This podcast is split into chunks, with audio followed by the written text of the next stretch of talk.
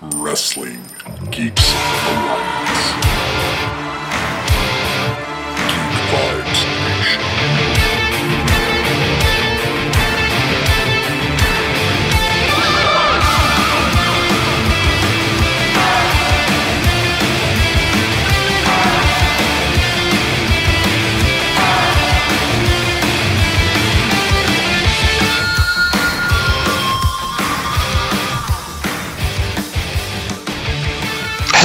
Everyone out there. How you doing?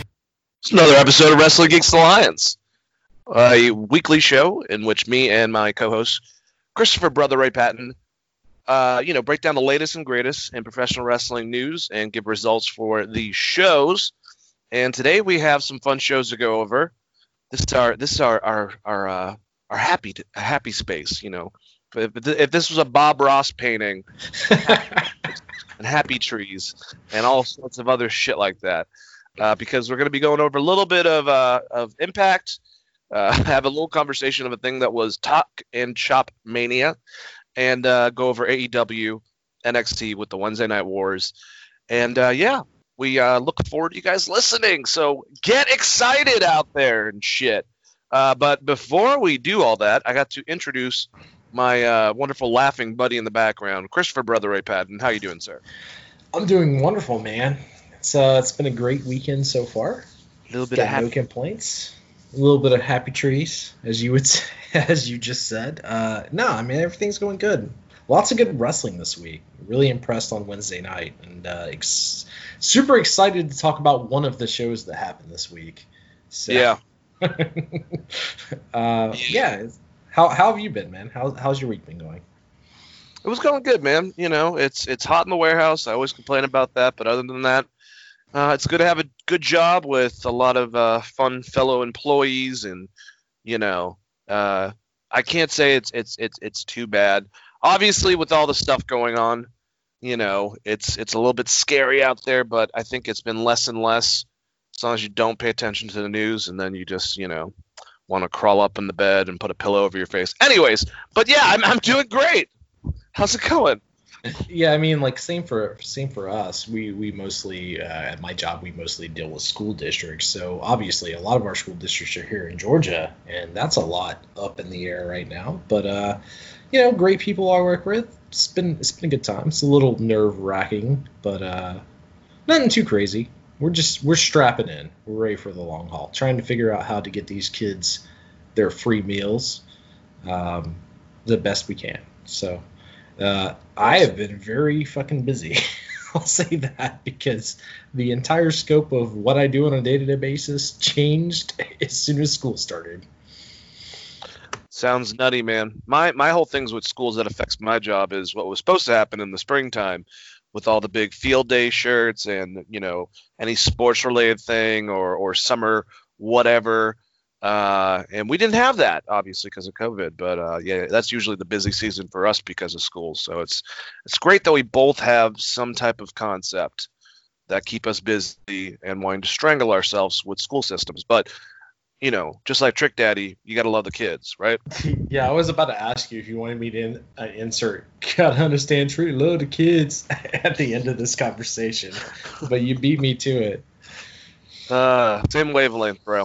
But uh, you know, we're kind of in speaking about it because it's relevant with the COVID era. You know, we have uh, gotten very deeply into this weird era of wrestling that will go down in history.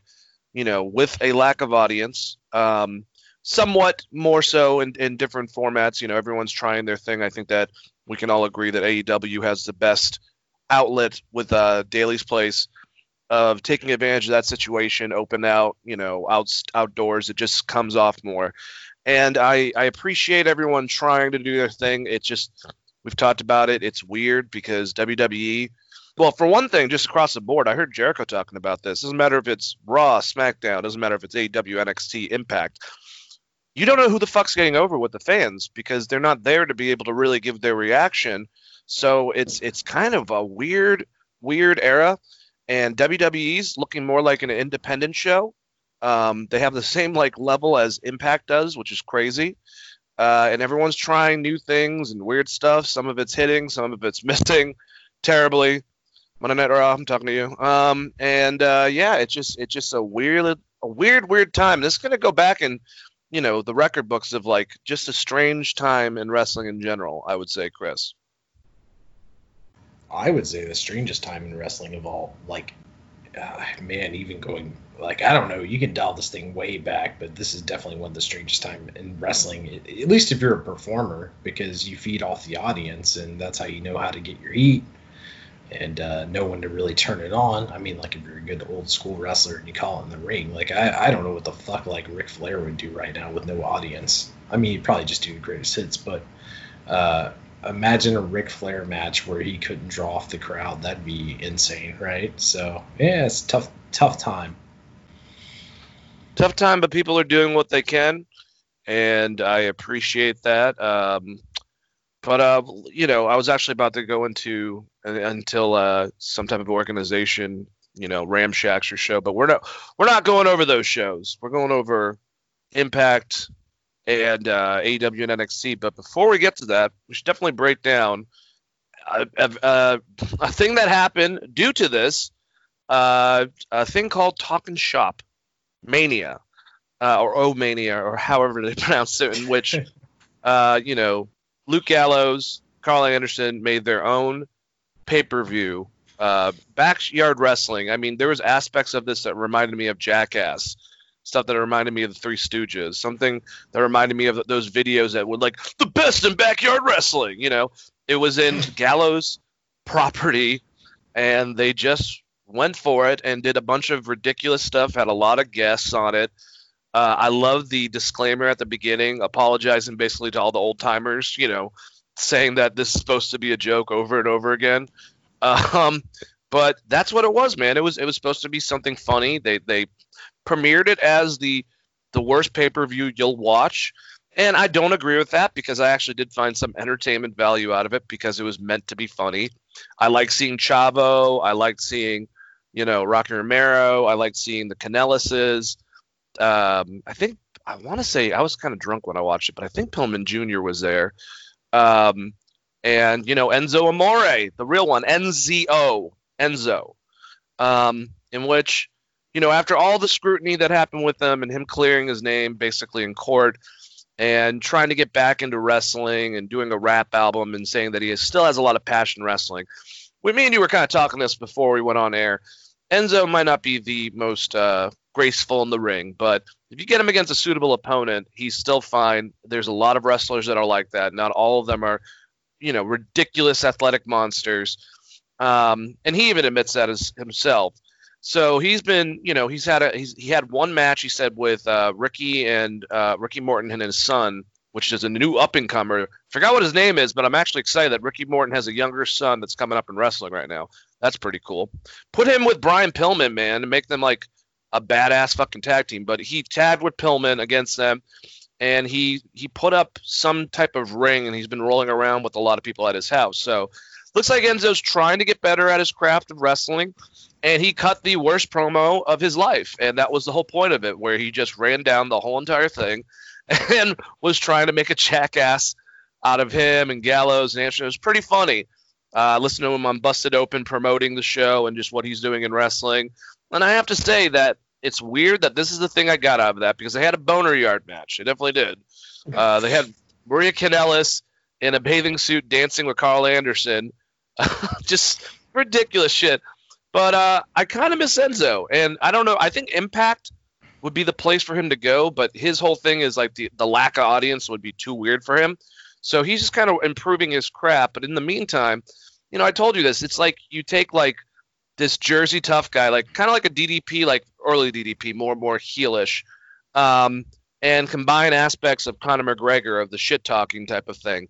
And you got Enzo, and like I said, he's not the most suitable person in the ring, but I like to see him back in some way. Uh, you know, it, it, he still carries, or he was doing indie shows, Chris, with the WWE Cruiserweight belt that he has until they gave him a cease and desist. But uh, he's a fucking crazy asshole. So uh, yeah, what did you think about Talking Shop? It was a show. You know who's really good on this show that's not gonna get any not gonna get any love at all? Chavo Guerrero. Who was just- the lizard luchador that he fought that he had apparently a, a grub, grudge match with? I forgot. Chico, Chico El Luchador, maybe. I don't know. It was so ridiculous, and I just had the right amount of tequila and beers in me where it was like, this is this is something. Well, look, if the club tells you to get drunk, you just get drunk, right? Like, you know, Anderson Gallows tell you, they edge you on. That's what happens. I honestly, the one thing I remember about this is the Nature Boy Paul Lee. Do you remember this fucking guy? Whoa, whoa! Every time he chopped, His entire gimmick is he's like fake Ric Flair, but like in worse shape. Even though Ric Flair's like 78. What the fuck? oh god, that was so Uh, stupid. I was very confused. I mean, like, look, dude, I'm not hating on Paul. I don't know enough about Paul E's career to like. Well, one, it's like Paul E every time I say it, which automatically makes me hate it. But I don't know enough about uh, the Nature Boy Paul Lee to really. But I I feel that was definitely a rib to put Nature Boy Paul Lee versus Frankie Coverdale in a match and then not have a fucking finish. Like the match just ended. Oh my god. What about the bone, boner yard match? Uh, well, that was a thing. I like that Enzo just gave the ending away before the match started. This reminded me of like CKY or or or or, or Jackass, where it's a bunch of friends just doing stupid shit. This one just happened to be wrestling stuff. It totally reminded me. You ever you, you ever see that Trailer Park Boys episode where they just build a wrestling ring because Bubbles is super into wrestling? Yes. Yes. Yeah, this is what this is essentially that. Oh man. I wish that I, I wish Steve Austin would have made an appearance. That would have been awesome. So I love if I love if seeing them drink with those guys. if Austin made a fucking appearance, he would have to hit a fucking stunner on everyone on the show to be over. Still, People just stand up out of their chair to let him give him a stunner, basically. it's like yeah.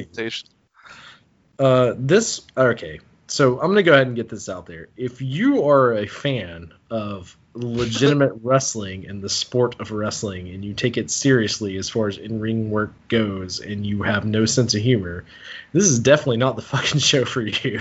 they were right. You're you're gonna find more uh, wrestling that's being taken seriously, like with the match with Supreme when he got caught on fire, than with this. I'll just put it that way. I mean, Teddy Long introduced like Teddy Long came out and just introduced like a Russian tag team that was just like two random fucking dudes at one point in this show. Uh, I'm trying to. Uh, Hornswoggle was there. He beat a guy by pulling his pants down. The, I'm trying to remember what else happened on One, this show. one of the like things I love about this is that if you've heard like the Talking Shop podcast with Chris Jericho, and I would definitely go back. You know, when they were traveling for WWE, they would stop in like Mexico. They had one in Europe, in New York City, and they would get completely hammered and have like Enzo would be there. Rocky Romero was in one. You know, just it was always the three of them Jericho, Gallows, and Anderson, and a rotating person. But they were all talking about how they all got swindled and bamboozled. Like, Gallows legitimately got himself involved in some type of wrestling thing by a very rich man in Africa that got a bunch of wrestlers to go there and have matches for him. And he he said it was very sketchy. Chris has done the same thing over in Mexico, like getting himself in weird situations. Of uh, in Canada, there was a guy that like had a bunch of money and had a huge house with a chandelier with the ring in the middle, and paid a bunch of wrestlers to have a match. His house got fucking destroyed and shit like that, and the wrestlers didn't end up getting paid. And Jericho, I think it was like Jer- there was a bunch of them involved in it. But anyways, getting back to this, now you have Gallows who uh, in this position, him and Anderson, who pay a bunch of his buddies and random ass wrestlers to come to his house and have a mock fucking pay per view of all mockiness, if you will. It's it's great. You keep saying Gallows like that's a name that was on this pay per view. You mean Sex Ferguson? Is that who you're sorry, talking sorry, about? Sex Sex Ferguson. Call him by his about that. call him by his Christian name. Oh my god! you know the clone DL- sex, the sex Ferguson and Chad too bad as tag uh, Jesus Christ! I mean, it's like something that fucking uh, what you call Tim and Eric would make if they had their own wrestling promotion. Yeah, like at one point, Sick Boy and Lodi are just in this shit. I forgot randomly. about that too. Like, I can't. I haven't seen Sick Boy and Lodi in years. Oh, it's like what what? they- I mean, to be fair to Anderson and Gallows, they did tell us it was gonna suck and to get really drunk before we watched it. I don't want to say it sucked. It was definitely an experience. I'll say that. Maybe not necessarily watched- a good one. but I think for the comedic value, and if you turn off anything and just realize what it is, uh, and I've I've been critical over comedy stuff a lot in the past, but if you can do that, this pay per view is probably better than some of the fucking WWE pay per views we've had a you know review this last year. So, um, in in, in terms of entertainment value, so. It, it, it, it, it is what it is. What did you think about Enzo? Do you do you want to see him show up sometime in the future? back in wrestling? I'm thinking Sure. Impact would be a good place that he could make a impact. But uh, I mean, like, he, he proved that he was innocent with his consensual penis song, right? So, oh my God, uh, no, I mean, like Enzo, like for what it was, they lost their two top stars in the uh, two was it 205 cruiserweight division or whatever, and he completely took over that role. And I thought he was fine at it, and then they just like were like, no, you need to wrestle, you need to wrestle your friend.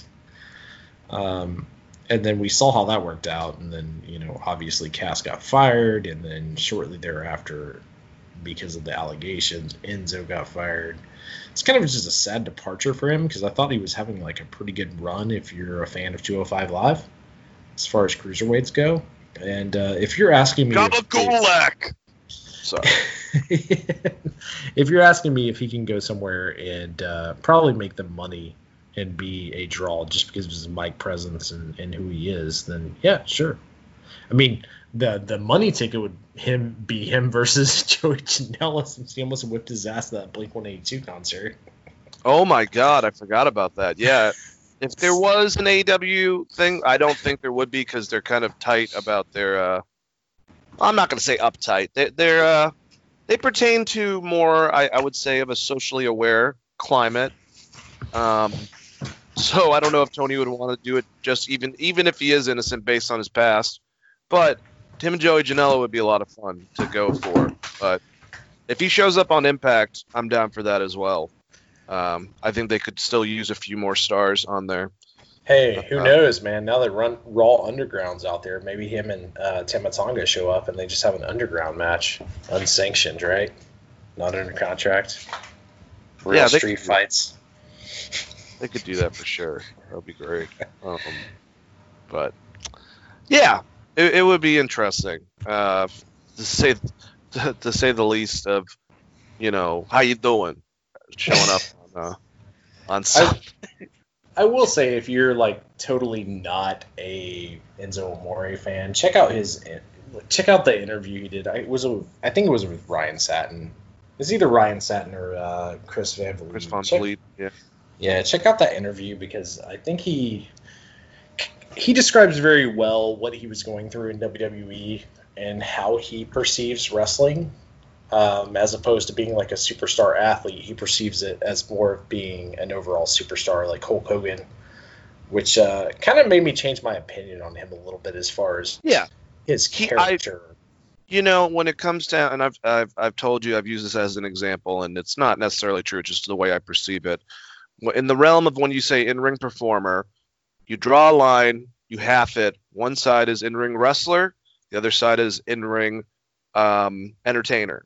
And you kind of as an in-ring performer you go you vary between the lines of how good you are as an in-ring wrestler or an entertainer. But t- people like to downsize. People like hulk hogan first of all, they probably didn't see his work in Japan when he wasn't um, uh, the biggest name anymore or as valued as he was in America, even later on. Um, and if you can make the audience move and react in that way and know how to build off them, that's pretty impressive. Like, you know, one of my favorite matches of all time is The Rock versus Hulk Hogan, and it's not that great of a in ring wrestling match.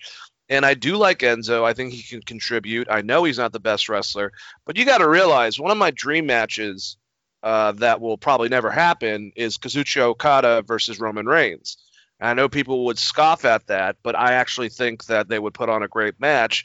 And I don't really take into the concept that I don't think Roman Reigns is a good wrestler because he's not overly athletic. You know, he's suitable for. That's the whole concept is suitable for where you need to be. You know what I'm saying, Chris? People don't get that. Everyone mm-hmm. wants everyone to be like Rey Mysterio in the ring. Yeah, but I mean, like when you say people are gonna scoff at an Okada and Reigns match, they haven't watched enough fucking Okada matches. Dude could wrestle a truck. Yeah. Yeah, uh, no, and I agree with that too. But I mean, I think it would be. uh, Reigns is no shab. I mean, Undertaker put him over. We watched that Undertaker documentary. We talked about it on the show, and uh, I went back and watched that match. Like Reigns carried that entire fucking match for the most part, right?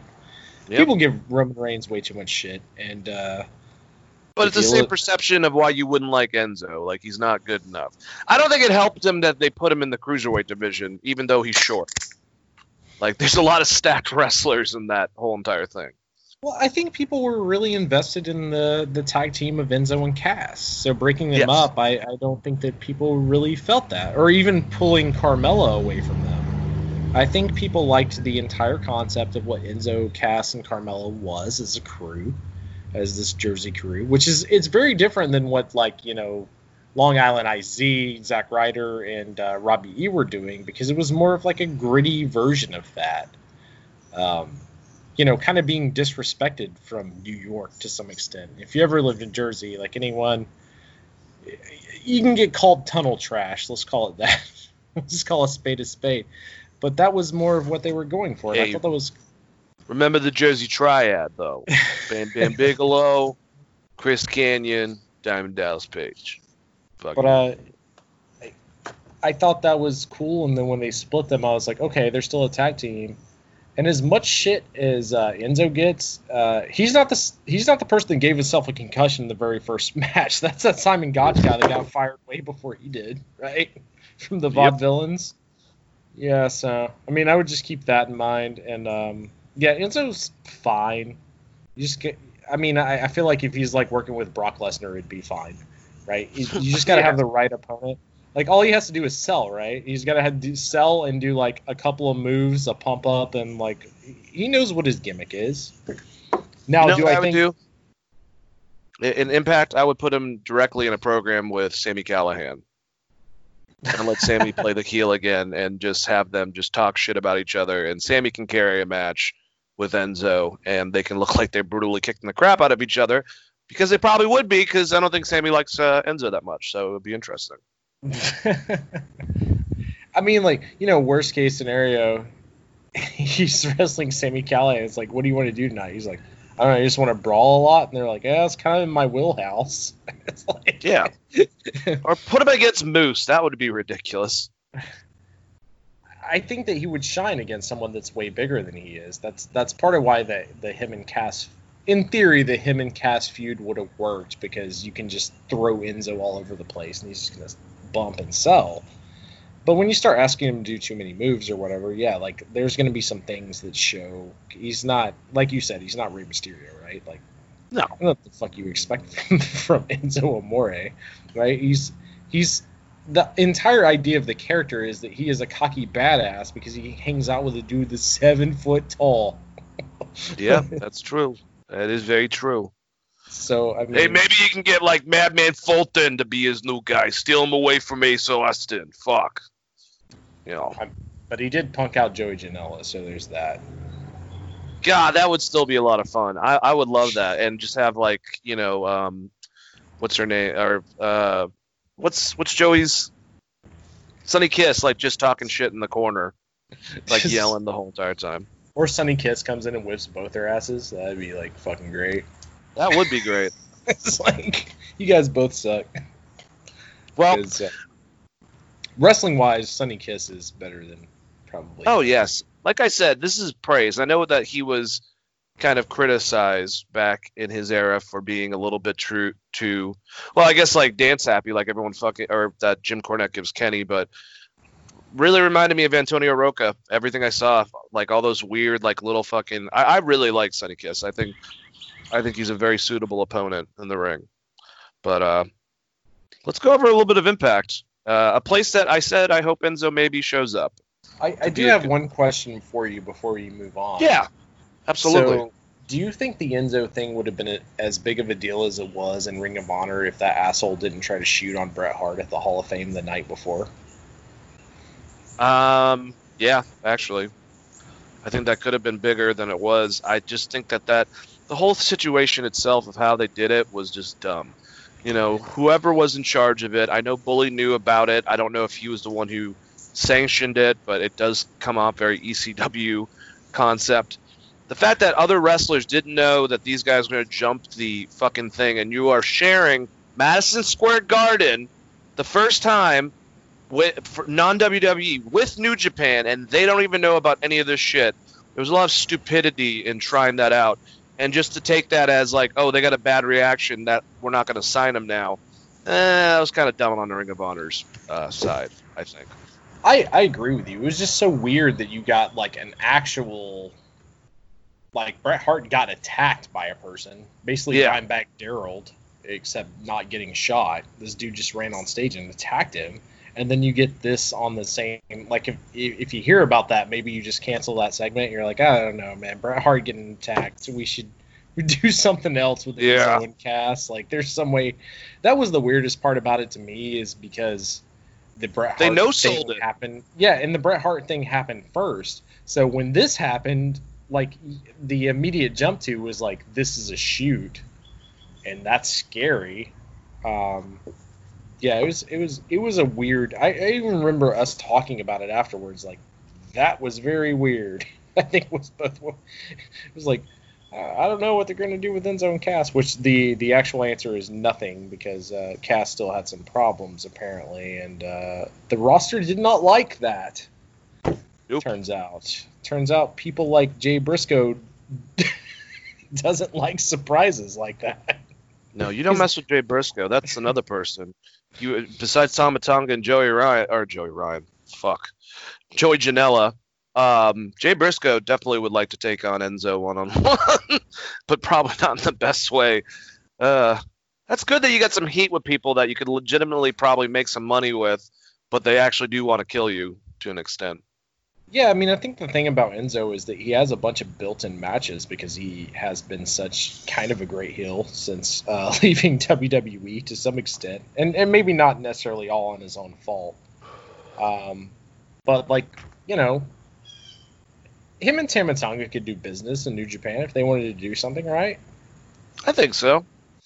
You know, I think with Enzo, it's all about money. That's the Conor concept, is what I'm saying. He's even started talking shit to Conor McGregor before on Twitter, for Christ's sakes. He knows that he does this stuff, it creates interest, and there's a possibility of creating money. That's his whole concept. So he doesn't take it seriously. He's just trying to set something up, and if it happens, it happens. Do I think that's very intelligent? Not so much, but I get his concept as well. I mean, you, Well, you gotta I- have you gotta be signed to a fucking promotion, be able to go against that set opponent. You can't just like throw some shit out there and talk a lot of crap. I- don't know the person I would have picked was Tama Tonga for this. Yeah, I'm not. I'm not gonna. I'm not gonna try to get in a fist fight with Jay Briscoe. I'm not gonna try to talk shit to Tama Tonga or Conor McGregor. I'm not gonna. Well, Joey Janela is not that bad. So he's got one out of the four. That's not that bad of an idea. Well, like he didn't even know who Joey Janela was. He just tried to fight him. Who the fuck is this guy? yeah, like so. How you doing? that shows how over Joey Janela was before he got in AEW, where like Enzo was just like, "Who's this guy?" You fucking listen to Blink 182? Fuck. Uh, Oh man, that was such a wild. I remember the day that happened because we did the podcast either that afternoon or the next day, and it was like. So, anyways, Joey Janela tried to, well, got he got punched or pushed or something, and he was just like wasted off white claws. And then he went online later and he was like, "I was wasted off white claws. I have no idea what happened." you know, and, and I'm sure he wonders why Penelope and Ford and him didn't work out together. Getting in a fight with Enzo at a Blink 182 concert drunk off of White Claws. Jesus. And if you look at the two, you'd be like, Enzo would be the one that's fucked up, right? But no, Enzo's like, "What, you want to go, bro? You want to fight? How you doing? Make some money. How you doing? Fuck you. How you doing? But let's uh let's let's hope that the uh the, the what is he what is he called what is what is what is his moniker now the real the one and only the real one the The real one. the one who fights people like Drew Gabagulak you know when let's hope that he shows up somewhere it'll be fun uh, I could definitely if anything I think that he would be a suitable man- manager but that will be like the last thing I'll throw out there you know I, I but would, I I, I would say throw him an impact in the Wrestle House. If you're gonna do the Wrestle House thing, that's a big personality to try to get that thing over because they're you know, still after watching the second that. episode, though, I'm kind of hoping that whole thing ends pretty soon. Well, yeah, but it would get better if if he was there, right? Yeah, as a character, fuck yeah, it would. Yeah, mean, and, and than also uh, like, Whatever the hell his name is. he could have good X Division matches. You throw him in there with some fucking like people that can actually work. Him and Swann had some good matches, man. They could do it again. That's what I'm saying. Like, yeah, you put him in there with like, you have to work around Enzo a little bit, but he can have a good match, and he's such a good promo. He's gonna get your match way more over like than it would have been beforehand. Yep. Especially when you're talking about 205 Live, like you know Tony Nese. I love Tony Nese. I think he's a great athlete, good in-ring worker, but like. I don't know that he's ever had a match more over than when Enzo was cutting promos on him, or uh, to some extent Drew Gulak when he's not with Daniel Bryan. Yep. I agree.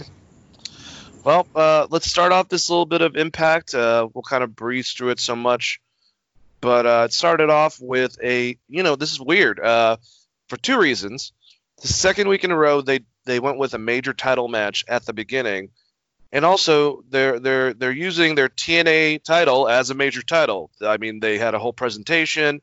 Uh, he's now considered, uh, as in Moose, the TNA World Heavyweight Championship that was on the line. So I don't know what the fuck this is exactly. It's like they're now replacing their Legends title that they had in the past, but we'll go with it. We'll go with the fake title. He's going against uh, Heath Miller, and basically with the stipulation with Moose and Heath is that if Heath wins, he gets a contract uh, that, from Scott D'Amore. Um, and you know it didn't really work out with them. So at the end of it, Moose whips Heath into the turnbuckles. Moose continues to run his mouth. Heath denies pump kick. He uh, tees off on Moose. Heath with two running forearm smashes. Moose kicks Heath in the gut. Heath with a running knee strike. Heath drops Moose with a leg lariat for a two count. Heath with a flying forearm smash. Moose reverses out of an Irish whip from Heath, and then he drives, uh, dives over Moose. Uh, Heath rolls Moose over for a two count. Heath sends Moose uh, shoulder first into the middle turnbuckle pad. Heath inadvertently whips Moose into the referee. We have a ref bump. Heath connects with the wake up call. Uh, Heath tells the referee to get up after pinning him for probably about six, seven seconds. And then Moose delivers a low blow. Moose with a handful of tights to pick up the victory. Thought the match was good. Um, both these guys are tall, very athletic. Uh, Moose is he's like he's not the most flashiest in the ring, but he's gotten good ever since he's turned heel on heel psychology in the ring and uh, coming off like a heel, talking smack, just being his role. And I thought the ending was good. It's interesting because now Moose is still the TNA World Champion. Um, but with Heath, you know, we don't know what's going to happen with him. So this kind of creates more intrigue because he didn't win that match, so he didn't get a contract. I'm thinking that even though they they even brought up the he has kids concept, this is going to be a dissension that's going to turn Heath Miller into a more stronger character instead of being so goofy because of all this. Because he's going to get fed up with Rhino not being able to help him. He's going to get fed up with losing to, to Moose, even though he got screwed over. And this will build him. So I'm just wondering how they're going to get him back involved in another match so that he can try to get to be a part of the Impact roster. But like I said, still, if that's the direction, great. If not, after what he cut on on Raw against Drew McIntyre and that, and you guys kind of dumbing him down to more of a comedy act, I don't know if I would have gone in that direction. So I'm uh, waiting to see. What What did you think about this match, Chris? This was a TNA match. It had a lot of fuckery in it. Yep. Outside outside of the in ring stuff, I thought it was pretty good. Um, it's crazy to think that Heath Slater's trained by Mr. Hughes and that whole crazy wrestling school with Amazing Red and AJ Styles. He's part of that. He's fucking really good. So if you unleash this monster and his wrestling abilities, he's really good. I think he actually started a school here in Georgia, uh, if I'm not mistaken. So like if you guys want to go get trained by uh, Heath or his staff, uh, that's the thing that's opened up. But uh, again, the match itself was okay. It's just it had that. It, it made me feel like I was watching old TNA, if that makes sense. Yeah. Because not not only did they go with the fuckery finish, it just immediately went to something else. Like next thing, like it's like as soon as it ends, Josh Matthews is talking Madison Rayne. It was just Yeah. so wham bam. There was no response on it, and I mean, I know some of that's editing because they're, you know, smashing a show together. Or a lack of some ex- audience. in lack of audience too to some extent but uh it, to me this felt like a like a 2014 2015 tna match it's like oh well they're working hard but like this sucks so What do you think's going to happen with Heath? I mean How does he get himself back to the dance? was he ever at the dance He sneaked in back door apparently.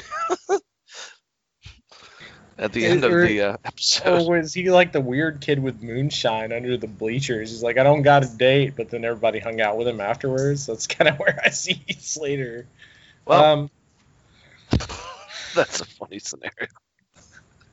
like I love Great analogy. I, I love Heath Slater, but uh, I, I don't know. Turn him heel. It's that, I'm down for that. That's kind of the only option you got, right? Like uh, he lost to Moose. Obviously, the Moose program is not Heath Slater. To me, because I mean EC3 versus Moose, right? That's the Yep. the end goal. So Moose is going to hold this title until EC3, I would assume. So uh, I don't know. Throw him on that this fucking dumbass thing we're going to talk about later, where he's in reality wrestling world or whatever. All right, so just just in case, I do appreciate this new website I'm using for the breakdowns called WrestlingHeadlines.com. I checked them out; it's just a good breakdown. But I found out last time when me and Chris were talking that sometimes they put the segments out of order. So I don't know if that's going to happen or if that was for certain reviews. But I'm just warning you. I'm reading from what I got. Um, so we got Josh Matthews, like you said, and Madison Rayne plug the upcoming Emergence event, which will be uh, a two uh, week event on AXS TV. Um, so that's that's cool. They're kind of doing, I guess, the same thing that obviously NXT and AEW did with these little mini events on their shows. Um, GM Miller interviews Willie Mack. Willie doesn't have um, any intel on uh, Rich Swann's announcement that will be at the end of the night. Mack calls Eric Young a dirtbag for hurting his brother. Kimber Lee offers to lay out Jordynne Grace in order to get a shot at the Impact Knockouts Championship. Deonna Purrazzo accepts the offer. Um, this week, Impact Plus flashback moment of the week was Sami Callihan defeating Brian Cage in a steel cage match to become the uh, Impact World Champion. Awesome match too. I, I don't know why they just showed the ending. I would have liked a little bit more than that, but that was definitely a good match. Besides Sami having to ha- like drool uncontrollably and have like just loogies coming out of his mouth always is, I don't I don't understand that. But the biggest thing, Chris, I will say out of all these things was EC3's promo and him basically not only saying and clarifying, yes, I'm going after Moose, I'm going after the TNA title, but he's erasing his past. Uh, he that's the whole concept of his new character is, like I said, he's trying to base this off of Tyler Durden a bit and just erase the old character and the old perception of EC3 and make this new character. And you know that's one thing I, I will give uh, Impact credit. A lot of their segments, even that silly reality TV show thing, it's well produced, and especially these these one-offs like this. So uh, I liked it. But uh, any comments on any of those segments, specifically the EC3 promo? Yeah, you asked me about the one thing I was going to be positive about. Uh, yeah, EC3's promo was great once again this week. It's like he returned home. It's almost like a company didn't know what to do with this guy, which is crazy. Here's a here's a great quote I just found on this. Let me just say it to you. I have arrived in Impact Wrestling to reclaim the TNA World Heavyweight Championship and burn its legacy to the ground. What does that mean? I don't even know. It's awesome. I, I don't know. I, I, I will say I like the Rich Swann. Uh, it was Rich Swann and Willie Mack, right? Well, it was Willie Mack talking on behalf of Rich Swann, saying he didn't know what the announcement was at the end of the night, but we all did. Yeah, and then yeah, Eric Young showed up. I, I like I like Eric Young's character right now. That's it's interesting to me.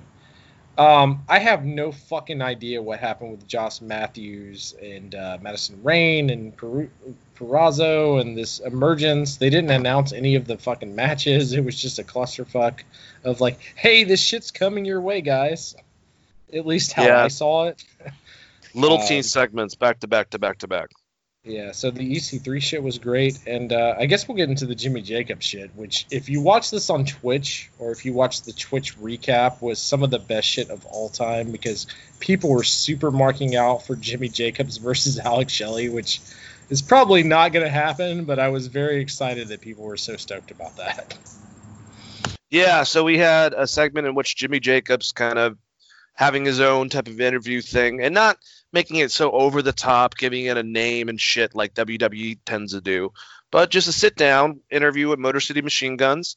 Alex Shelley said they have all known each other for years and they've put blood, sweat, and tears into pro wrestling. The only reason why they came back to Impact was to challenge themselves. They went on their separate ways in 2012. Shelley is proud of the things that he accomplished during his stint in New Japan Pro Wrestling, uh, and he's even more proud of Sabin, who not only became a world champion, but is resiliency to come back after three torn ACLs. That's fucking crazy. Sabin is a modern medical miracle. When Sabin was working towards returning to the ring, who else was he going to call but his old partner? And they found that chemistry again. And uh, Motor City Machine Guns are proud to be champions again and excited. The quality of tag teams in Impact Wrestling, the North comes out to interrupt them. So we start off with Josh Alexander, who is not a bad promo. He's just much more straight to the point. Josh Alexander says the, that Impact had a year to give the North the chance to tell their story, but didn't go, but didn't do that. However, here's uh, Motor City Machine Guns getting the preferred treatment, just like they did when they were granted titled shots so quickly. Ethan Page talks about and Josh breaks this down, and then Ethan Page freaks the fuck out when he gives compliments towards them. And Ethan Page is just really money on the fucking mic to me. Ethan Page talks about how they were the longest reigning Impact World Tag Team Champions. Um, MCMG didn't beat the North when they were ready. The North didn't turn down anyone, and they defeated the entire division before them. Alexander has to calm down Page. Shelley wants to know if they should give the North a standing ovation. The North learned a hard lesson a couple weeks ago.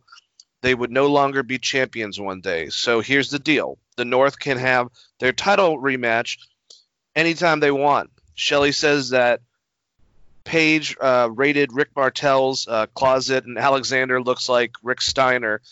He challenges the North to a match. Right now, North uh, wrestled at 40% a couple weeks ago, and they aren't going to do it again without proper preparation. They will get a rematch on the on the terms of being 100%, and they're going to take their tag titles back at Impact Emergence. So part of that two week thing um, on Impact, they'll have their rematch. But um, I really like this man. Motor, Motor City Machine Guns look cocky. I like the storytelling. I hope that is true. That, that they were, you know, kind of on their way out, but then they they started training together for Chris Sabin's comeback, and they realized that they had something themselves. So that prompted them, you know, with Alex maybe coming out of retirement completely and going back for the titles. And I, I think Ethan Page is a fucking his aggression, his, his like he's believable and he's an asshole. He's one of my favorite heels, you know, across the board. So I like this. I think they had a pretty damn good match. I'm looking forward to another one. I think this was a good setup. What do you think?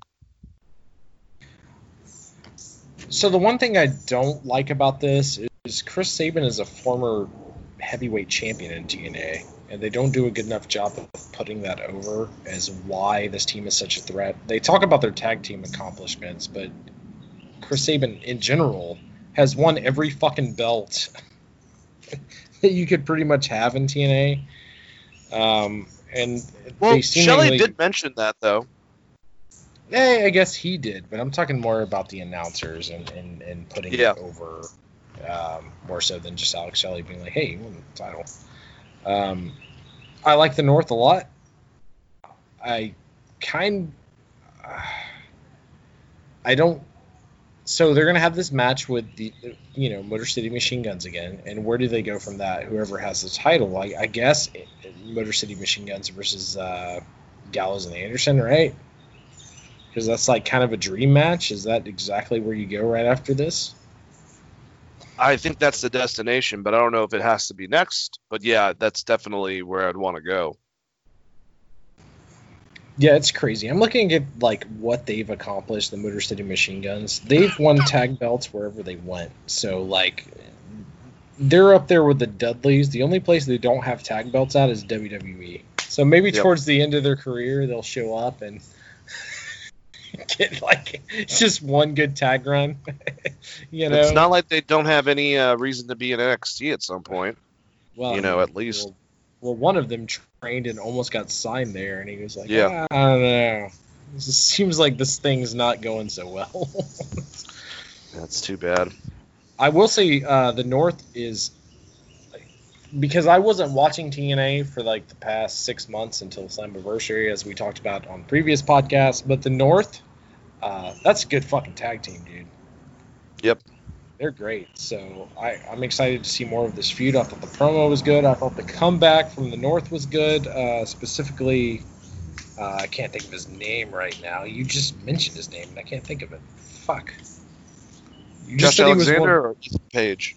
Ethan Page. Ethan Page All Page. ego. it's it's it's a really Hey. good heel promo. He's he's fucking good. And big ups to Ethan Page because the man is super busy, but The Rock called out Ethan Page and told them basically that he was a fan of his, and that's his biggest influence, bar none. So pretty cool to get some praise from The Rock. I love how The Rock has done that with Ricochet in the past and giving him praise. And I love that even though he's so fucking busy, he still keeps up with wrestling and not just WWE. Likes to branch out. He's praised MJF before too. So that's that's pretty fucking awesome. I saw that on Twitter. I feel like he should put a fucking call into Vince and be like, "What the fuck are you doing with Ricochet, dude? put him Ugh. over on Twitter, and you're an asshole." He's Jesus. pretty good. Um, no, that's that's a different joke altogether. But yeah, I, I like this segment. I thought it was pretty pretty good, and I'm excited to see more of the North versus Motor City Machine Guns. Because why would you not be excited for that? Stuff the Motor City Machine Guns are back together. God damn it, you should be excited. Yes. I agree, man. God, I'm still hoping that somehow they get the fucking um uh what the hell? Beer money. Just let Bobby Fish go. And James Storm shows up, fucking just fucks some shit up. It'd be great. Oh. God, if they let if Bobby Roode gets released, Or- James Storm is if just, Eddie sorry, keep on going. No, I was gonna say because James Storm is basically on furlough from NWA, they're able to work wherever they want. If you could get those two back together with Beer Money, Motor City Machine Guns, that's a money match wherever you go.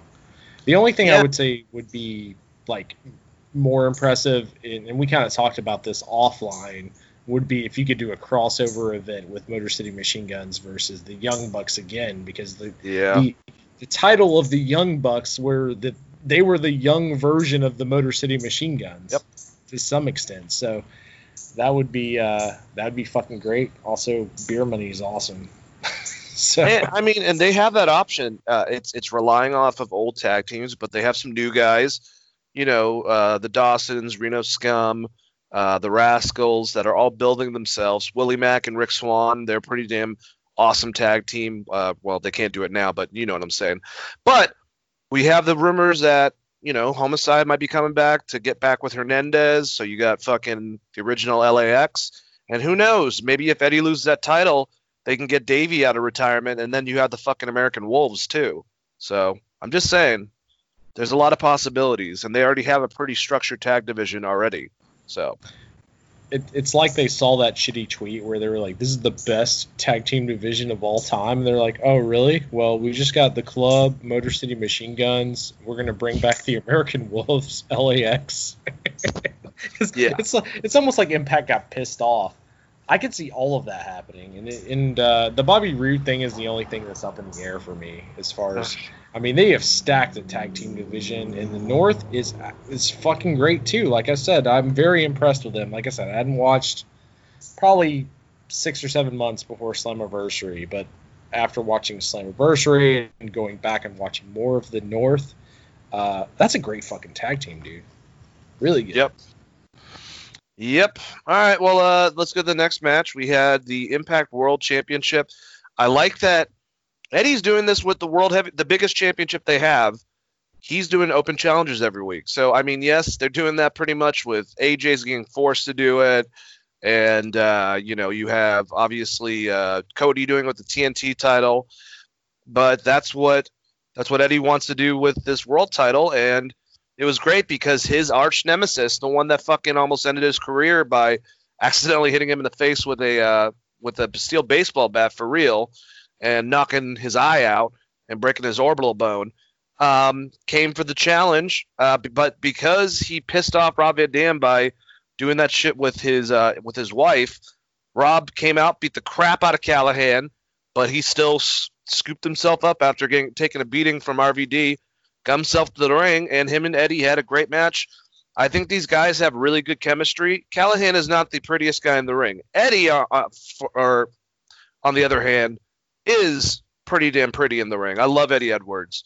You know, we're talking about that crossover concept. We'll kind of go into that more after we're done with this review before we do AEW because it kind of crosses them. But man, if you didn't have in this scenario of Impact versus AEW, if you didn't have uh, Hangman Page and Kenny Omega still as a tag team, I would love Eddie Edwards and Kenny Omega in a match. I think they would fucking kill it.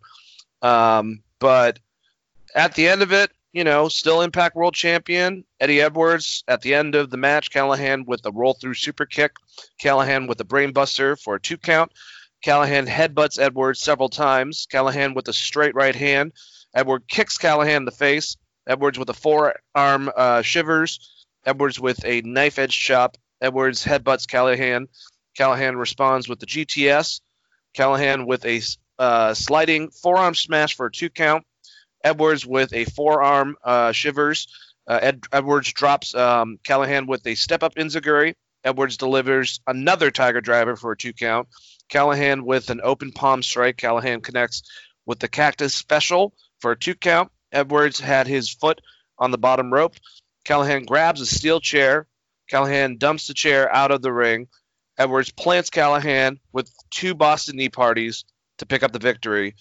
And uh, yeah, it was basically good match. I, I don't know where they're going. I like him being this working champion. I don't think it's going to work out for them for too long of a time. We need someone with a little more gravitas or or, or a, more of a character, I would say, probably preferably a heel in the role of having that championship belt. But I like Eddie Edwards.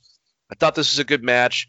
It was him kind of getting one of his biggest rivals out of the way. And now Sami's obviously going to be going in a direction with RVD, and they should have a lot of fun because you have RVD that plays off the agility aspect. Callihan's good, pretty good with wrestling, and both of them obviously are accustomed to extreme rules, and they're probably going to do something like that. So uh, I like this match. What do you think, Chris? This was easily the best match of the show, in my opinion.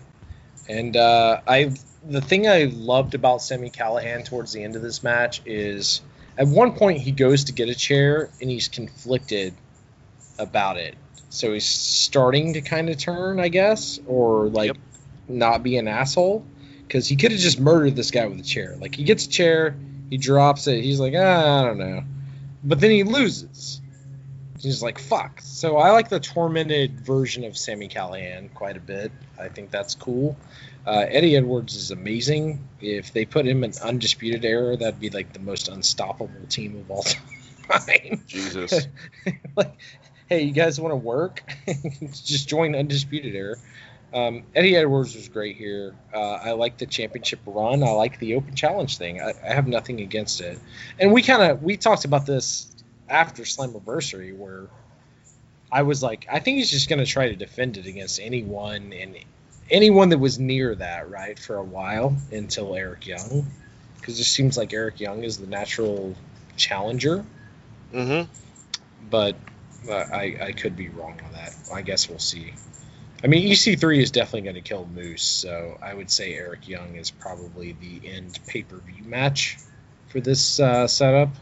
Do you think eventually it's going to be a unification of the two titles, like the two champions going against each other? So maybe EC3 versus Eric Young once they take those titles off of Moose, and if they do, you know what I'm saying? Probably. I hope that like if EC3 wins the title, he just destroys it because it's not a real belt. Yeah, yeah, that's a good point.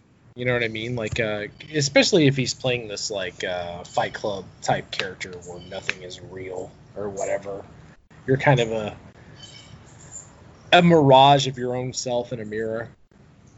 So him destroying the title could make sense there. I don't know. I don't know what Don Callis has got cooked up. I just know that EC3 has been fucking great, and uh, this main event was pretty pretty good. We didn't talk about uh, the wrestling house though. It's next, at least listed on this, so we're we're getting to it. Uh, first, it. first Gallows uh, and Anderson were all, were going to their SUV. Uh, there was beer cans everywhere. This happened earlier in the uh, evening. Uh, beer cans everywhere, and a cop came over, and Ace Austin suggested basically he called the cops. They planted it obviously and made it look like Gallows was, you know, he he claimed to be the driver, so they arrested him. Later on, Karl Anderson is on the phone with him at the jail, saying that he'll be bailing him out soon. And as he's leaving, uh, Ace Austin kind of, you know, well, he ends up punching Ace Austin in the face, but he kind of got him in. Madman Fulton lays him out, and they beat the shit out of him in the backstage area and just leave him. And then Hernandez hires uh, Reno Scum to get his money back from Rhino. So they're continuing this weird scenario, and I love how Hernandez has the giant Hulk Hogan mustache. Uh, we're about to get into Wrestle House. Did you have any comments about those two segments, Chris? I think I'm done with the drunk driving angles in wrestling, and maybe don't don't repeat them on shows because it's not entertaining. One, because it's fucking dangerous, and, and it's not just dangerous in a wrestling way, like where he got thrown off top of a hell of a cell or some shit. It's like like drunk driving is not something to fucking make jokes about, or which is kind of what they did here. So, oh, you got a DUI, I'll just go get him out.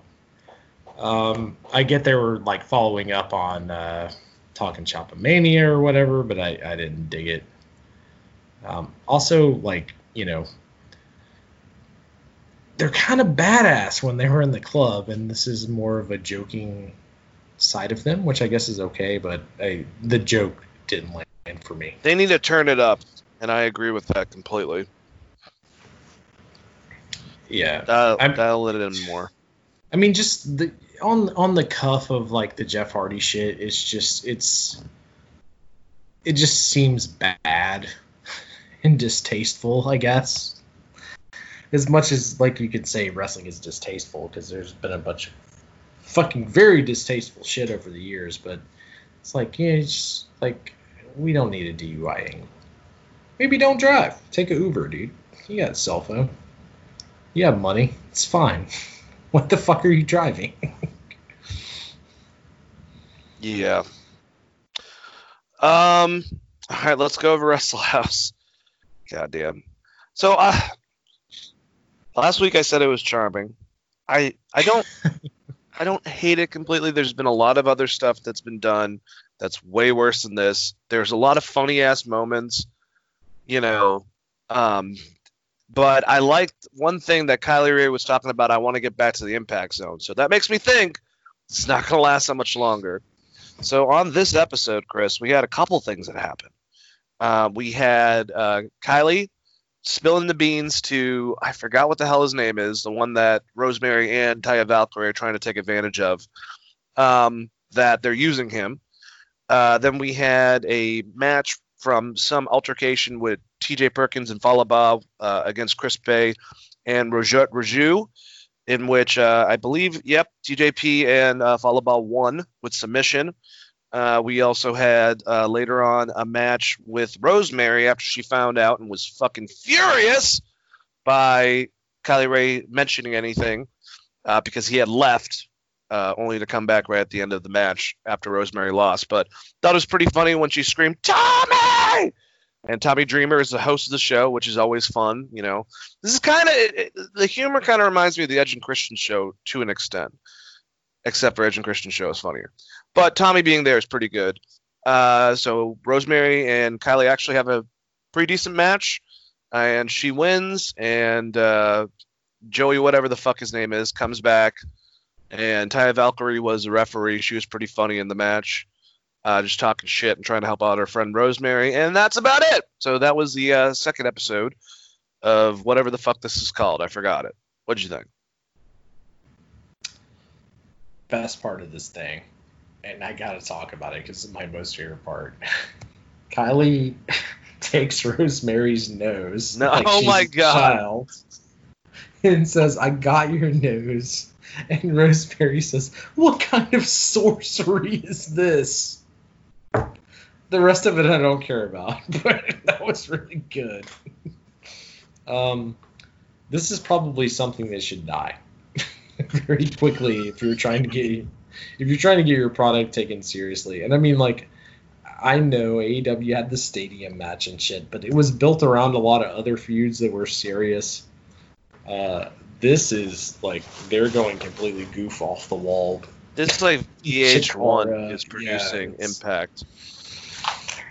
It's uh, well, I gave it, you know, I gave it a try on the first week. I was like, this is not any worse than the uh, Viking Raiders or the Street Profits doing the challenges or whatever. I mean, it's the same. It's ridiculous. Like, why would they do that? But uh, uh second, I'm gonna give it one more week. Rosemary saved it because I was ready to shit all over this until she was like, "What kind of sorcery is this?" Uh, which saved it for me. I love Rosemary. Yeah, she's great. You know, they could just have her have good ass wrestling matches against, uh, you know, their champion.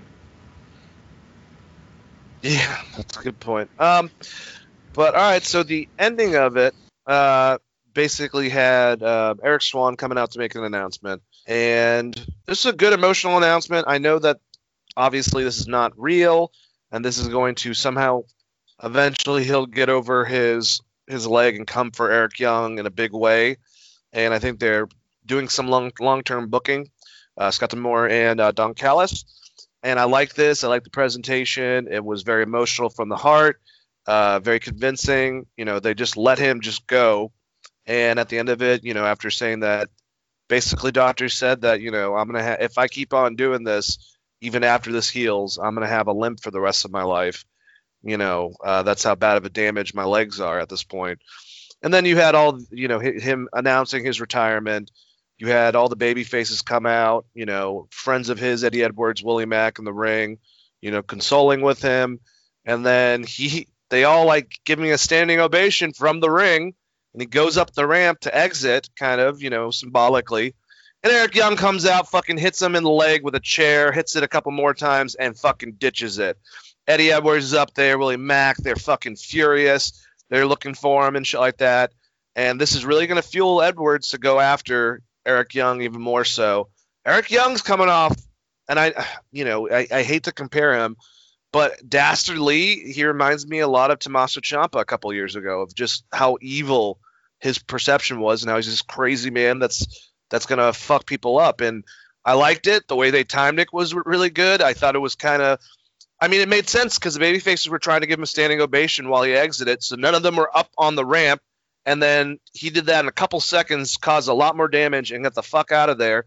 So I like this. I, I'm uh, I'm looking forward to Edwards and um and Young uh, having a match eventually, and uh, I think that uh, that uh, Eric Young, you know, and he's been a babyface a lot more, but he's doing a good job as being a fucking dastardly heel. What'd you think? Yeah, it turns out that Eric Young's a pretty good wrestler. The fuck. Jesus Christ. Yep. Um, no, I thought this was awesome. Thought it was really, really cool. I like they pull all the baby faces into the ring for the uh, retirement. I don't want to say retirement ceremony because it was a huge deal, but it was basically like he's retiring, so all the good guys got to go into the ring. This is very like 1970s, which is why I appreciate it. It's like all the good guys are in the ring, so when he gets smashed by the bad guy, there's no one to save him. He's just gonna be there crying a lot. And then I also liked that afterwards, Eric Young got the fuck out of there. It was great. I thought this was very, very good 1970s, 1980s uh, Mid South. Loved it.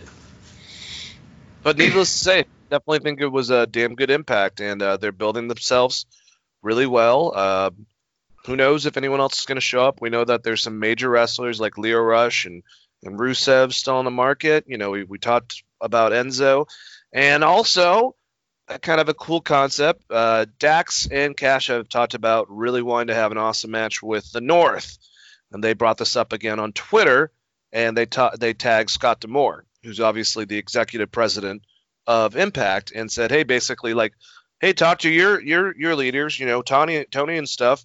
We'd love to have something, in, or you know, maybe it could have been just a joke and n- nothing to take seriously. But if you talk to your guys, maybe we can do something interpromotional with the North taking on um, uh, FTR, and that of course got fans, uh, you know, curious because Impact could use some publicity, obviously, on their end to help legitimize their product more so than they have right now, and they, I think they've done a good job of it. But AEW also kind of, you know, with their all-in type of attitude, and, and Tony Khan even saying that, you know, I don't know exactly what is going on with New Japan. I think that that's more Bucks and Kenny related, but Tony's thought of NWA and Ring of Honor and New Japan doesn't really count them out as possibly having some type of involvement in the future. You know, he kind of put it as that. We know WWE would never do that. So for the industry, even if it would be a small little event between Impact uh, and AEW, where maybe they do a simulcast, they could do something like that, which would be groundbreaking. Or they can have a pay per view they build up in a couple months where it's both things. The only problem that we always say about this is who's going to win it. What do you have? Like the last one go to like a 30 minute draw? I mean, you could. Impact could take the loss because honestly, AEW is helping them out really when it comes to this. So maybe they lose by a point and they have another one, eh, you know, next year or whatnot. But if we're just fantasy booking it, I don't think it's ever going to happen. But stuff like this is kind of fun. And I would love a couple matches that I'm just going to put out there. Uh, Willie Mack and Rich Swann versus Pentagon and Fenix. Um, I'm going to go uh, Abaddon versus Rosemary in some type of weird fucking match. Um, I will say Kylie Rae versus Britt Baker, Ultimate Heel versus Ultimate Babyface type of concept. And they've already had matches before in the past. Uh, obviously, North versus FTR. Obviously, Motor City Machine Guns versus the Young Bucks. Kenny Omega versus Eddie Edwards. And uh, do I have anything else? I think I think uh, the Good Brothers. Who do you have the Good Brothers go against? That's a good question.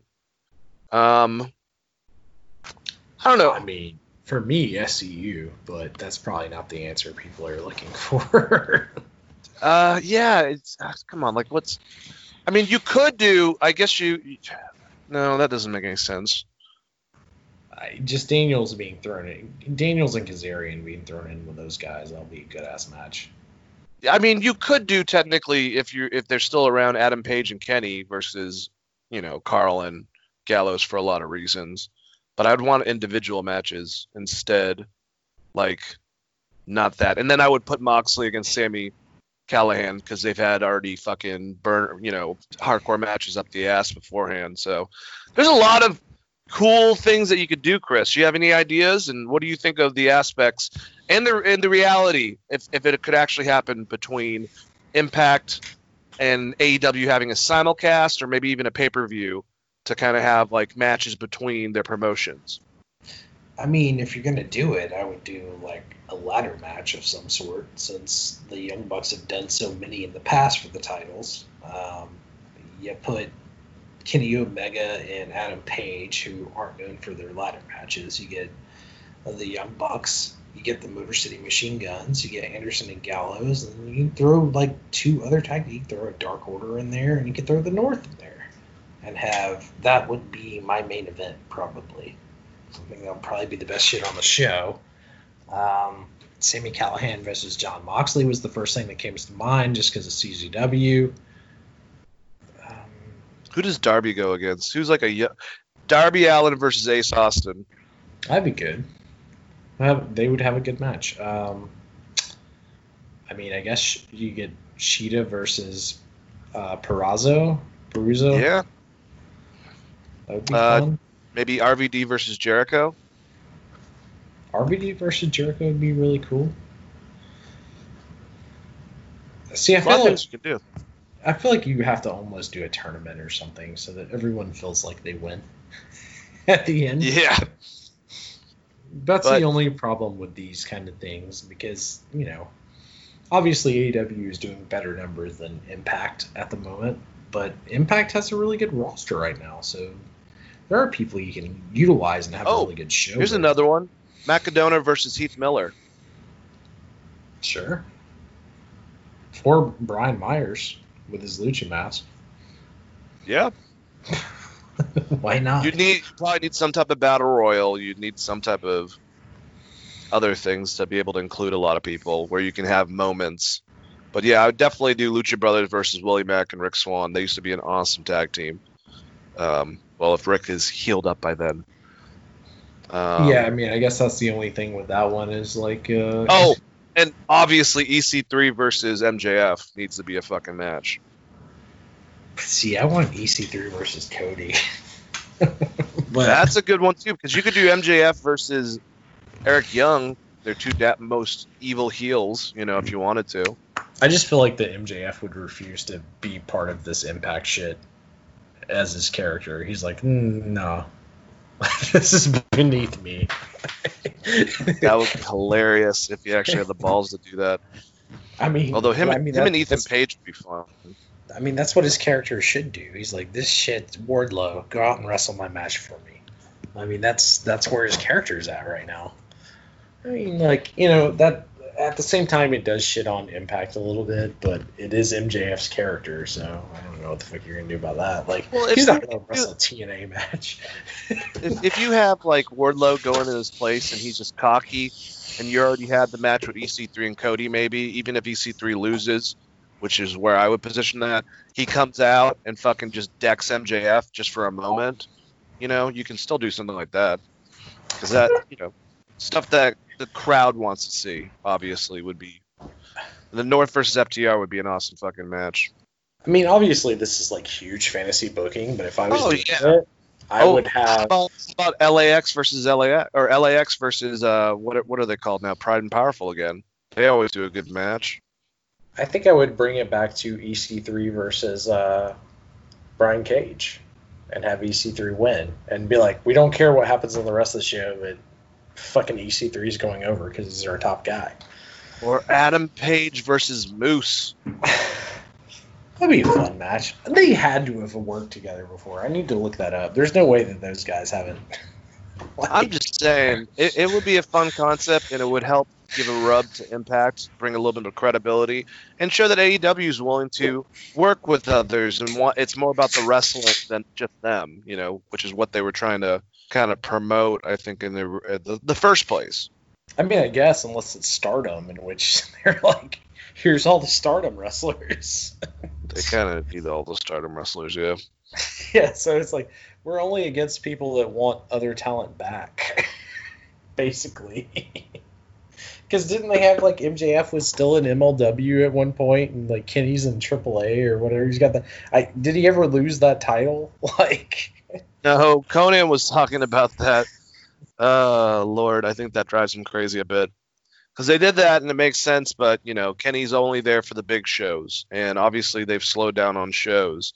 So all the other shows are like you know, Rush, L.A. Park, the Lucha Bros, uh, Blue Demon Junior, like those are uh, and Psycho Clown. Those are their big guys. Pagano, but Kenny's supposed to be the champion, and they can only have him once in a once in a great while. yeah, and they have to be careful with what that championship is because depending on how long this thing rides out, like he could break a record or something, and that's not necessarily what you want, right? So like, No, that's like that's like a Brock Lesnar streak, man.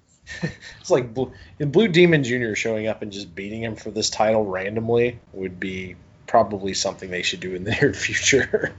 Yeah, I mean those are all huge guys. I don't know why they haven't had it on the line between either him and Fenix or him and Pentagon, and just giving the belt to the other person because they're both past champions. You know, one of my favorite things of all time is Pentagon riding in the back of that truck. It's the most exciting thing I've seen in wrestling in a long time. Pentagon's one, dude. He's one of the best. It's so good. All right, well let's let's talk about AEW. Um, before we go into it, I thought it was a cool like little uh, mini article. Well, not an article. Chris Jericho is now doing these Saturday shows that if you have nothing to do, you can definitely listen to him later on. But he just kind of goes over for an hour to two hours with the fans and just talks to them and answers questions. Another fantasy aspect, obviously, especially one of the people I'm about to fucking say. But he was asked if he could have like up to six people from other promotions, you know, just grab them, be able to take them, who would they be? And you'll be surprised with some of them, I think. Um, he said he would take Will Ospreay and, and um, uh, Kota Ibushi um, from New Japan if he could. He'd take uh, Roman Reigns, Ricochet, and Cesaro, and then he would put Don Callis as one of his main producers slash managers slash whatever.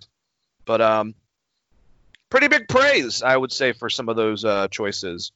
And I mean, I think all of us would love that. He noted with New Japan, he would love to say someone like Okada, Tanahashi, but they would never leave New Japan. So it's kind of like impossible for him to even include them in that type of discussion. Not that he's going to get fucking Roman Reigns anytime soon. So, but uh, I thought that was kind of cool of Jericho to say that. And he didn't pick any female, so be mad at him, yell at him. I don't know. He's put over Tessa, but I don't think that's going to make anyone happy. Uh, what, what, what, what did you think about this, Chris? I mean, he just picked five random performers he wanted to start a promotion with, right? Those would all be good performers to start a promotion with. Ricochet, Cesaro, Roman Reigns, Kota Ibushi, and fucking Will Ospreay.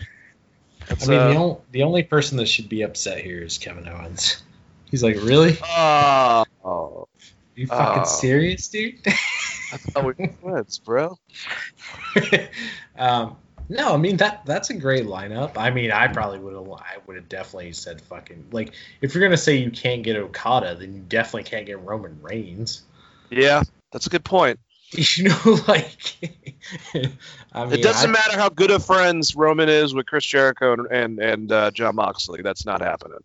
Yeah, I mean, like, all right, let's just do R five, just out of nowhere. Ready? Here we go. Um, fucking, uh, for me, I think Roman's a huge draw. I get Roman, I get Jericho.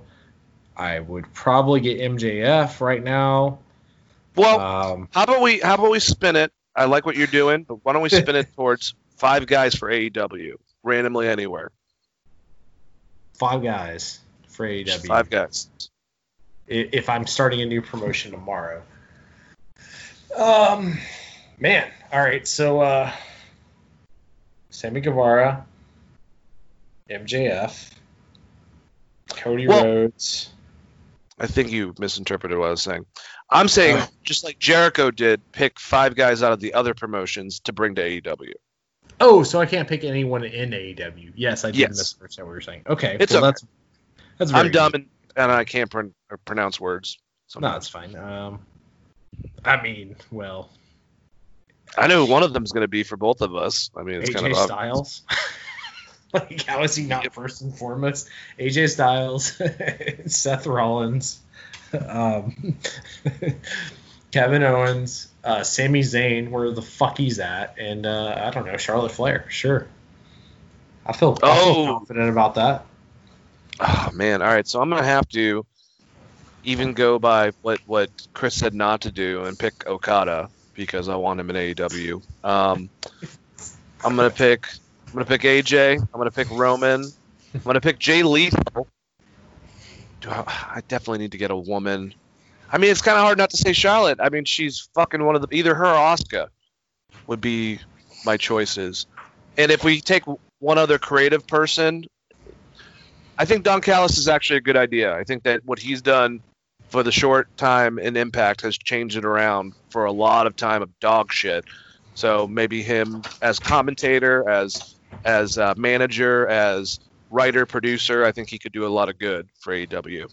I, I were for for my guy, I would just pick Gato. Gato. Oh, then there's also uh, Mr. Uh, Mr. Paul Heyman, who's not doing anything right now. I would go Gabe Sapolsky before Paul Heyman with the roster that I picked. Mm-hmm. just because Gabe is great. Um, also, like I should have totally picked Okada, but god damn it, I could just pick Okada five times. That's who I would pick. Okada versus Orange Cassidy, first night. That would be a fucking great match. They should totally do that. Orange Cassidy needs to make his way to the G1 to have a match. Like if he can have a good match with Yano, he can have a good match with Orange Cassidy. Actually, I just want five Yanos. That, that's what I want. Five Yanos for AEW. Five In a- Yanos, five in Dusts. In, in, in a, in a, in a, uh, a faction called Yanos. All right, Yeah, I let's. want, Uh, I want two and a half Ultimo Dragons and two and a half Mutas. just just just so we're being clear. All right, well, uh, AEW, uh, you know, is back, and they're bringing um, a very stacked lineup on this edition of AEW Dynamite on TNT. Uh, I'm not going over all the fucking shit that Tony said. Um, so let's let's get to the actual results. Thanks, uh, wrestling headlines. The week show kicks off with a usual weekly uh, video signature open, which appears to actually be updated and a bit nicer looking this week. Okay. From there, uh, Schiavone's voice is heard welcoming us to this week's show and is joined once again by Taz on commentary. We talked about all the Excalibur stuff last week. Um, this was, you know, made the next day they recorded this after last week's show. So they did Wednesday live, and then they recorded the show that they premiered this Wednesday the next day. So who knows exactly what's going on with Excalibur? I wouldn't take the fact that Taz was here like it was two weeks in a row. Is what I'm saying. But um, we started off, Chris, and I said this is going to be a clusterfuck because the 10 man match that they did the week before, I thought was just garbage. Uh, I thought it was just a bunch of shit, and it didn't really go anywhere. And I have to give it to them. This 12 man with the Young Bucks, Kenny and Page, the FTR, going against the Dark Order, uh, I thought was a really good match. Um, I they had to do some stuff involved in the storyline to make it make sense, but what they chose to do, uh, you know, at first it's I believe Hangman Page starts it off. He, he puts in Kenny. Kenny puts in the Young Bucks. So it's them working together, the Elite, because they know each other. When FTR finally gets in the ring, you know they uh, they they start working on uh, one of the guys in the Dark Order that has a mask on. So that really fucking clarifies everything. Um, and they they they go to do I, I believe they go to do uh, D- Demolition's old finisher as a tag team, and the way that Dax comes down, he pretends that like you know he hurt his foot, which I know a lot of people don't like fake injury angles, and I I can see why you wouldn't like that, especially in WWE when they fucking fake it and they put up the X, which is not supposed to be faked. Um, but the way they went about it, it is a little bit weird that usually if there's an injury on the sidelines in wrestling a lot of times, and they've done this now with this this happening, and then also with uh, Matt Hardy uh, bringing out one of the members of um, what the hell's the name of that tag team? Uh, Isiah Kassidy, uh, but bringing him out of his tag match when he hurt himself. Um, normally in wrestling, that is private party. Yes, thank you. Yeah, private party. Yeah, sorry. You're good. I appreciate it actually. Um, but uh, normally in sports and in wrestling, if someone gets injured, someone comes to the ring and they start like you know working on him, and you don't have wrestlers like leave with him. But either way, if you look past that, obviously Cash with Dax, and then Adam Page, you know, leaves the Elite hanging. So it's just now Kenny and the Young Bucks going against the whole Dark Order, and it kind of evened it out because some of the Dark Order guys, even though they've gotten offense and matches with some of the bigger dudes, especially you know Alan Angels for instance, um, and and Evil Uno, they were they were able to still work, you know, and sometimes they would get their ass kicked, and it ended up with Adam Page coming back, which we didn't see coming, and him taking on Brodie, who Brodie. I wish that they would put this on their main fucking show, but if you watch Being the Elite, even though there's not as many people that watch Being the Elite, as the ones that watch the fucking uh, Dynamite, but I digress. He has been pursuing Adam. He did it once on television in a promo, and it's been building up. So now it's the two of them, and I love the ending sequence where he goes for the buckshot lariat, and Brodie Lee avoids it and does a spinning, uh, you know, forearm uh, to catch him. And one, two, three, the Dark Order, which helps all them, you know, look stronger basically. And this is the best I think Brodie Lee has been booked in a while. Has beaten technically the tag champions, the Young Bucks, and FTR.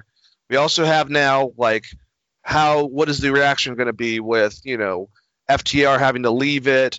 Um, Dax has put on Twitter that next week is that big tag team thing, and he's not going to be able to be a part of it. So, what is this going to do? Are Young Bucks going to be pissed? Is Kenny going to be pissed at Adam Page for leaving?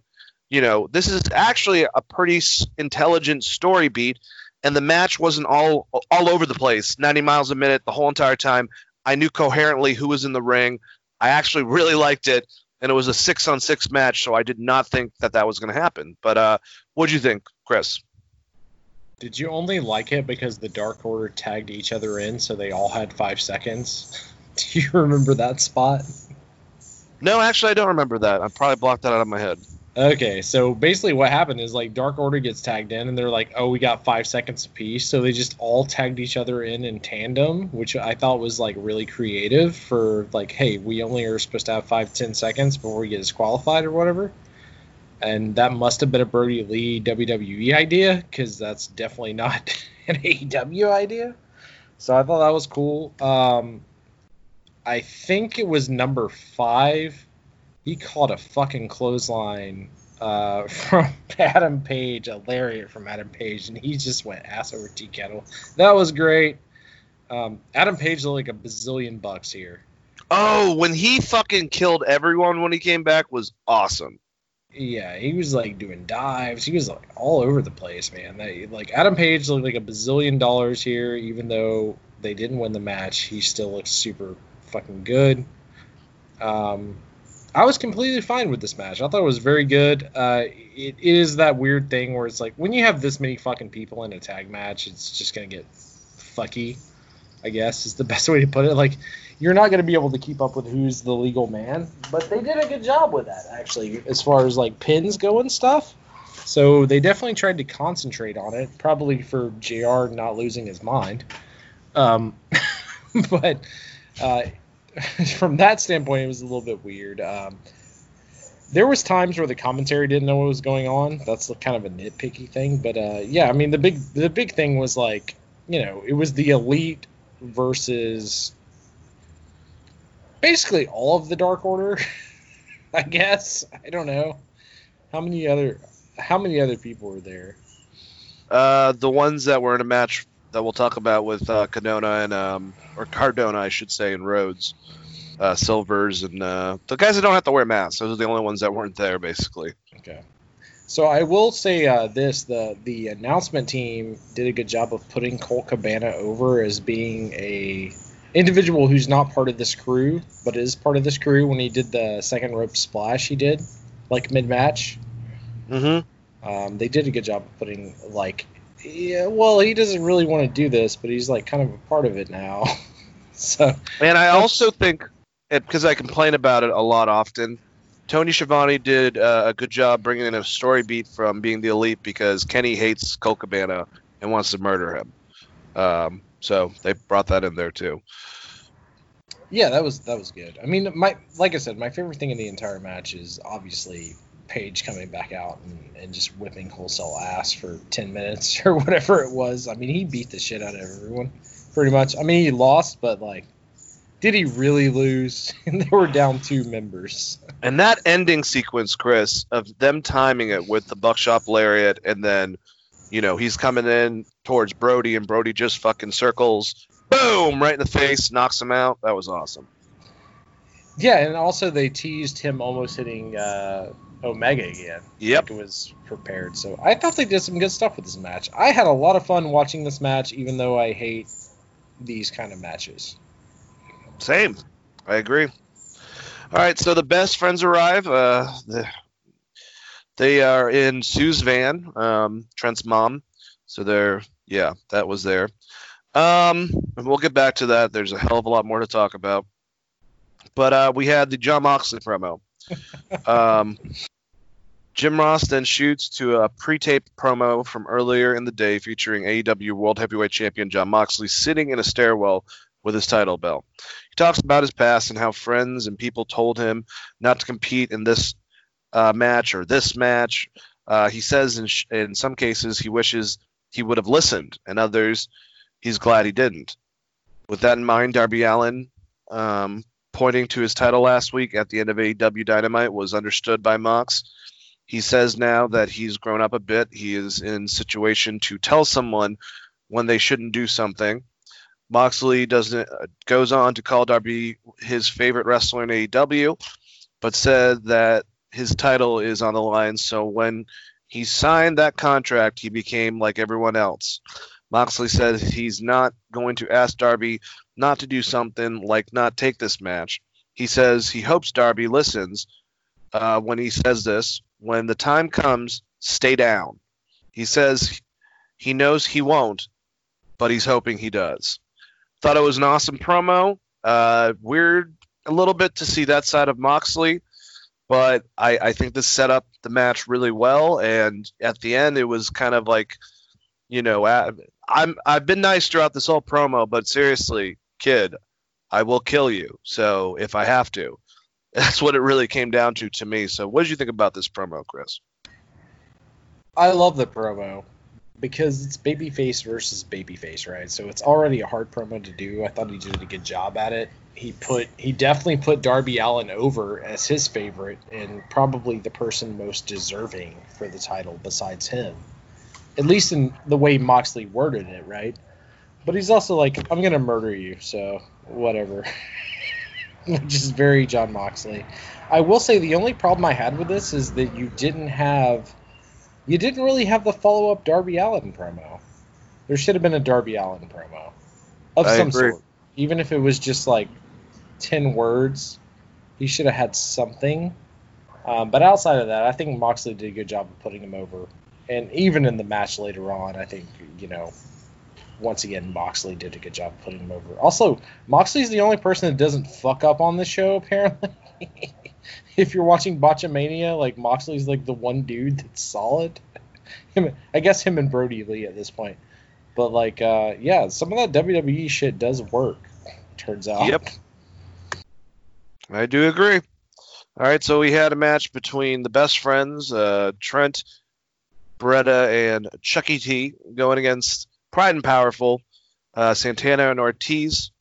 The end of the match would have Trent also took some punishment on his lower back uh, with the spot he just had, an injury that the announcers have been putting over strong since the double team action Proud and Powerful executed uh, on Chuck earlier in the match on the ring apron. For the second time in the bout, we see Trent isolated in the ring while Santana and Ortiz take turns beating on him, hitting uh, double sit out power bombs, but only getting two on the pin attempts. Santana looks shocked, as does Ortiz, as Trent continues to put his tremendous heart and gut on display. They set up their street sweeper finisher. However, Trent snuck through and rolled up Ortiz for the shocking pin fall victory out of nowhere, snapping the three match winning streak of the Inner Circle duo and future establishing that number two spot in the AEW tag team rankings. After this match, we head to another commercial break. So the winner's best friends. LAX is one of the best tag teams in the world to me. Some of the stuff they did with the Lucha Brothers, with the uh, with well they called them the uh, the OGs, but the original LAX, and just other tag matches in the past were fucking awesome. Um, they're gonna get a little bit of comeuppance with that segment where they destroyed uh, Trent's mom's van, and it was actually very well done. There was even a part where Ortiz just flung the hammer behind him, and it perfectly just went right into the windshield. Cool visual, spray painting it, but it's fucking Trent's mom's van. Uh, some of the comedy stuff they've done, especially with Ortiz, has been over the top in the past. I do like them in their group with Chris Jericho. I do. I I, I, definitely do. But I miss it. The vicious, still babyface LAX, and you had that when they were doing those promos in the subways for one of their pay per views earlier, they still had that edge, and I think they've lost it. I don't fucking like the best friends. I've said this a million times. I think Trent Beretta, like many, I, I think Trent Beretta has a lot of potential. I think Chucky T looks like someone that gives the balls to people at carnivals to throw in the vases that never can go into the vases to get the giant stuffed animal. Um, I just don't see anything fucking in him. I I think that Orange Cassidy's awesome, uh, but I don't think that Orange Cassidy needs the best friends. I hate the fucking hug concept, and I hate the fucking minivan with the mom shit. I think it's stupid. I think it's like lowbrow, not lowbrow, but just dumb humor. And when you're trying to get fucking people to watch this shit, I don't know. So the, they they they got mad and they challenged them to another match, and I'm sure they're gonna have another match. I just LAX, also the Lucha Bros, but I would be having them have matches with fucking Kenny and Adam with the Young Bucks. I just think this is uh, you know a step down, and I don't think I'm ever to be a fan of, of Chuck Taylor and the Best Friends as a tag team. So there you go. There's my probably only negativity with this whole thing. But like I said, the van spot, it looked good. It, I like seeing them tough. It kind of goes uh, in with the fact that uh, you know Chris Jericho gets like his whole group. A lot of them are you know fucking up people again, which is cool. But at the same time, they fucked up a minivan for Sue Beretta. Anyways, Chris, what do you think? Well, no, it's thought the match was fine. It's Chucky T's mom. Because Trent's Chuck E. like, mom? no, you can't do that to Chuck's mom. Uh, at least I think. Um, I feel. Or here's the thing. I feel like the one of the biggest problems they have here is that Chucky T and Trent Beretta should switch. Why is Trent Beretta the person in, in peril in this match? And he always is. but it does, I mean, I guess because he has the best comeback, I guess, but you should switch it. I like the roll up pin. I thought that was a fun victory. I thought this was a really good match. You hate the best friends way more than I do, apparently. So, um, they're fine. I mean, they're your average ass tag team. But with you know really what? dumb things like mom vans and shit. I mean, being an average ass tag team on AEW is better than being a tag team on uh, Raw. Well, but two things. I don't think Raw would, it- eh, with all their dumb writing, I don't think Raw would have people linked to their mom's van getting dropped off at fucking shit. And if they're that low of a tag team, why are you having LAX go against them? Who should be, I think, way higher regarded. I agree with you, but LAX hasn't won shit. And they just lost again. But I did like the inner circle in general tonight, or on that night, came off super strong. Yeah, the whole I agree. the whole faction. So I thought this match was very good. Um, the only thing I would was good. change, the only I thing I would change is like uh, Chucky T should be the one in peril, not Trent Beretta, just because it looks weird.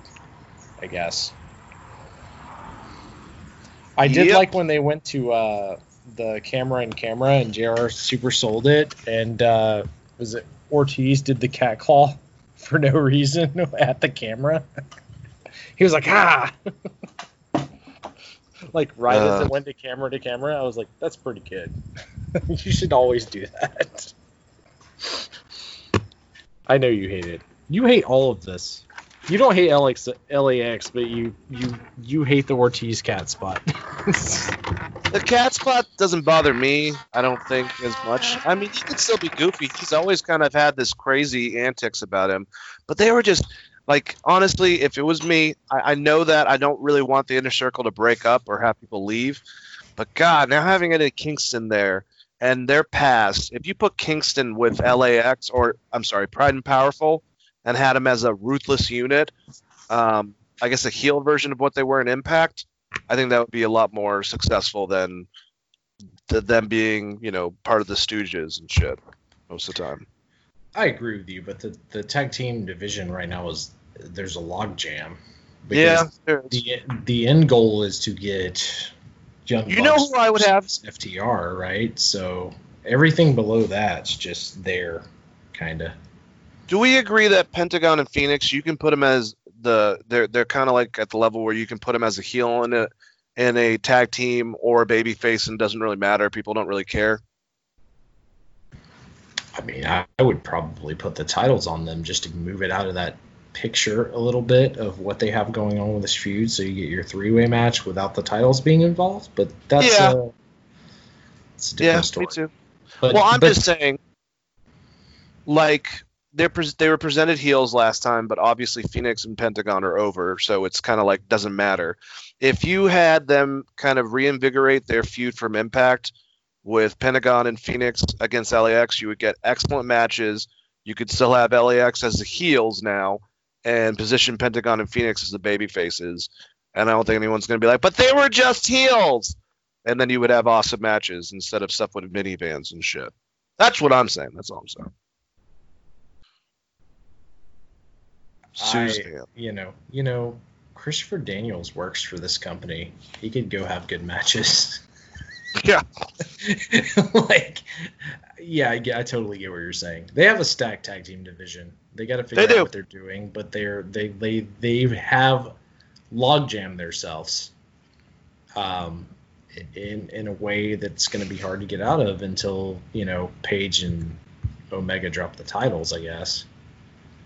Uh, Yeah. Because you can't have them run through FTR and you can't have them run through the Young Bucks.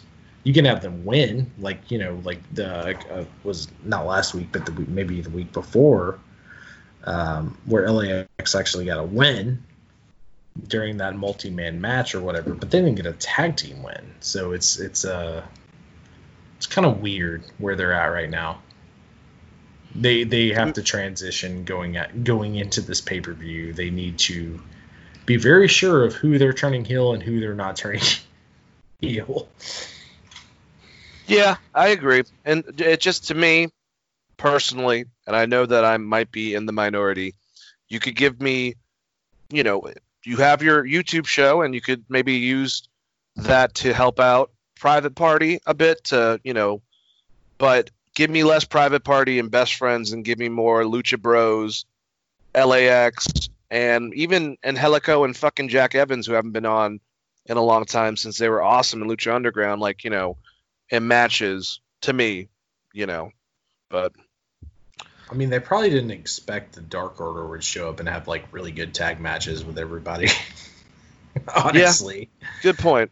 Um, so that I mean that throws a kink kink in it a little bit, but in general, like, is it is it's, it's private party, right? Hmm Unfortunately for private party, people are just going to see them as the street profits. I don't. To me, it's not the Street Profits because they're skinnier. It's just that, that they're they kind of have those high pitched screams that I can't stand, and they're they're really really athletic and it's impressive, but they're green as shit as well, and kind of make it look a little bit staged. Well, that too, but it's also the same gimmick.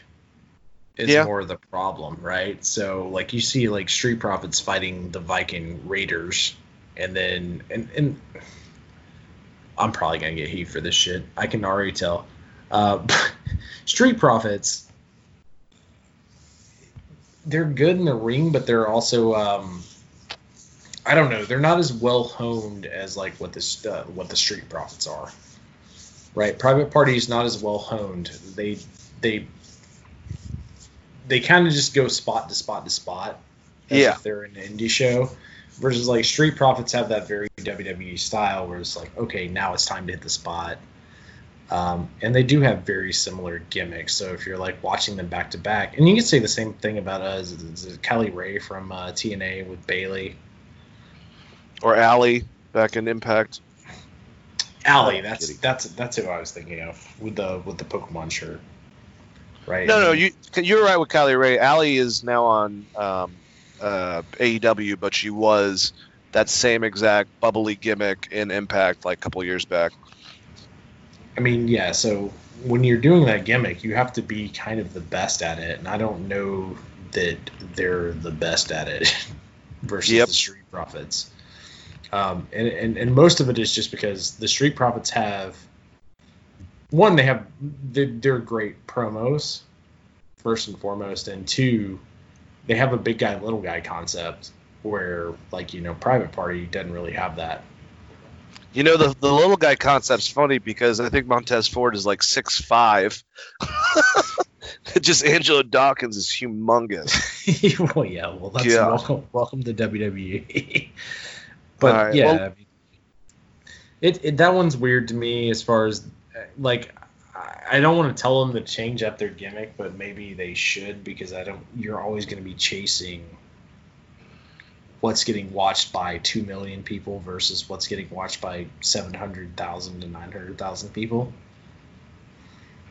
Yep, I agree. or or less if it's on. I mean, if it's on YouTube, you're not getting seen by Dick All. So I, I would maybe. I mean, I don't want to tell them to change their entire fucking gimmick up, but maybe change your entire gimmick up. I mean, like look at a look at a good team like New Day, right? They got saddled with the stupid gimmick. They were supposed to be like a religious cult, basically, and they turned that into the New Day. so Yeah. there's ways around that. You just got to be creative, and uh, that that tag team for whatever reason, it just definitely, for me, Street Profits, uh, it, it's they're just kind of like one and the same. Well, speaking about creativity, we have MJF.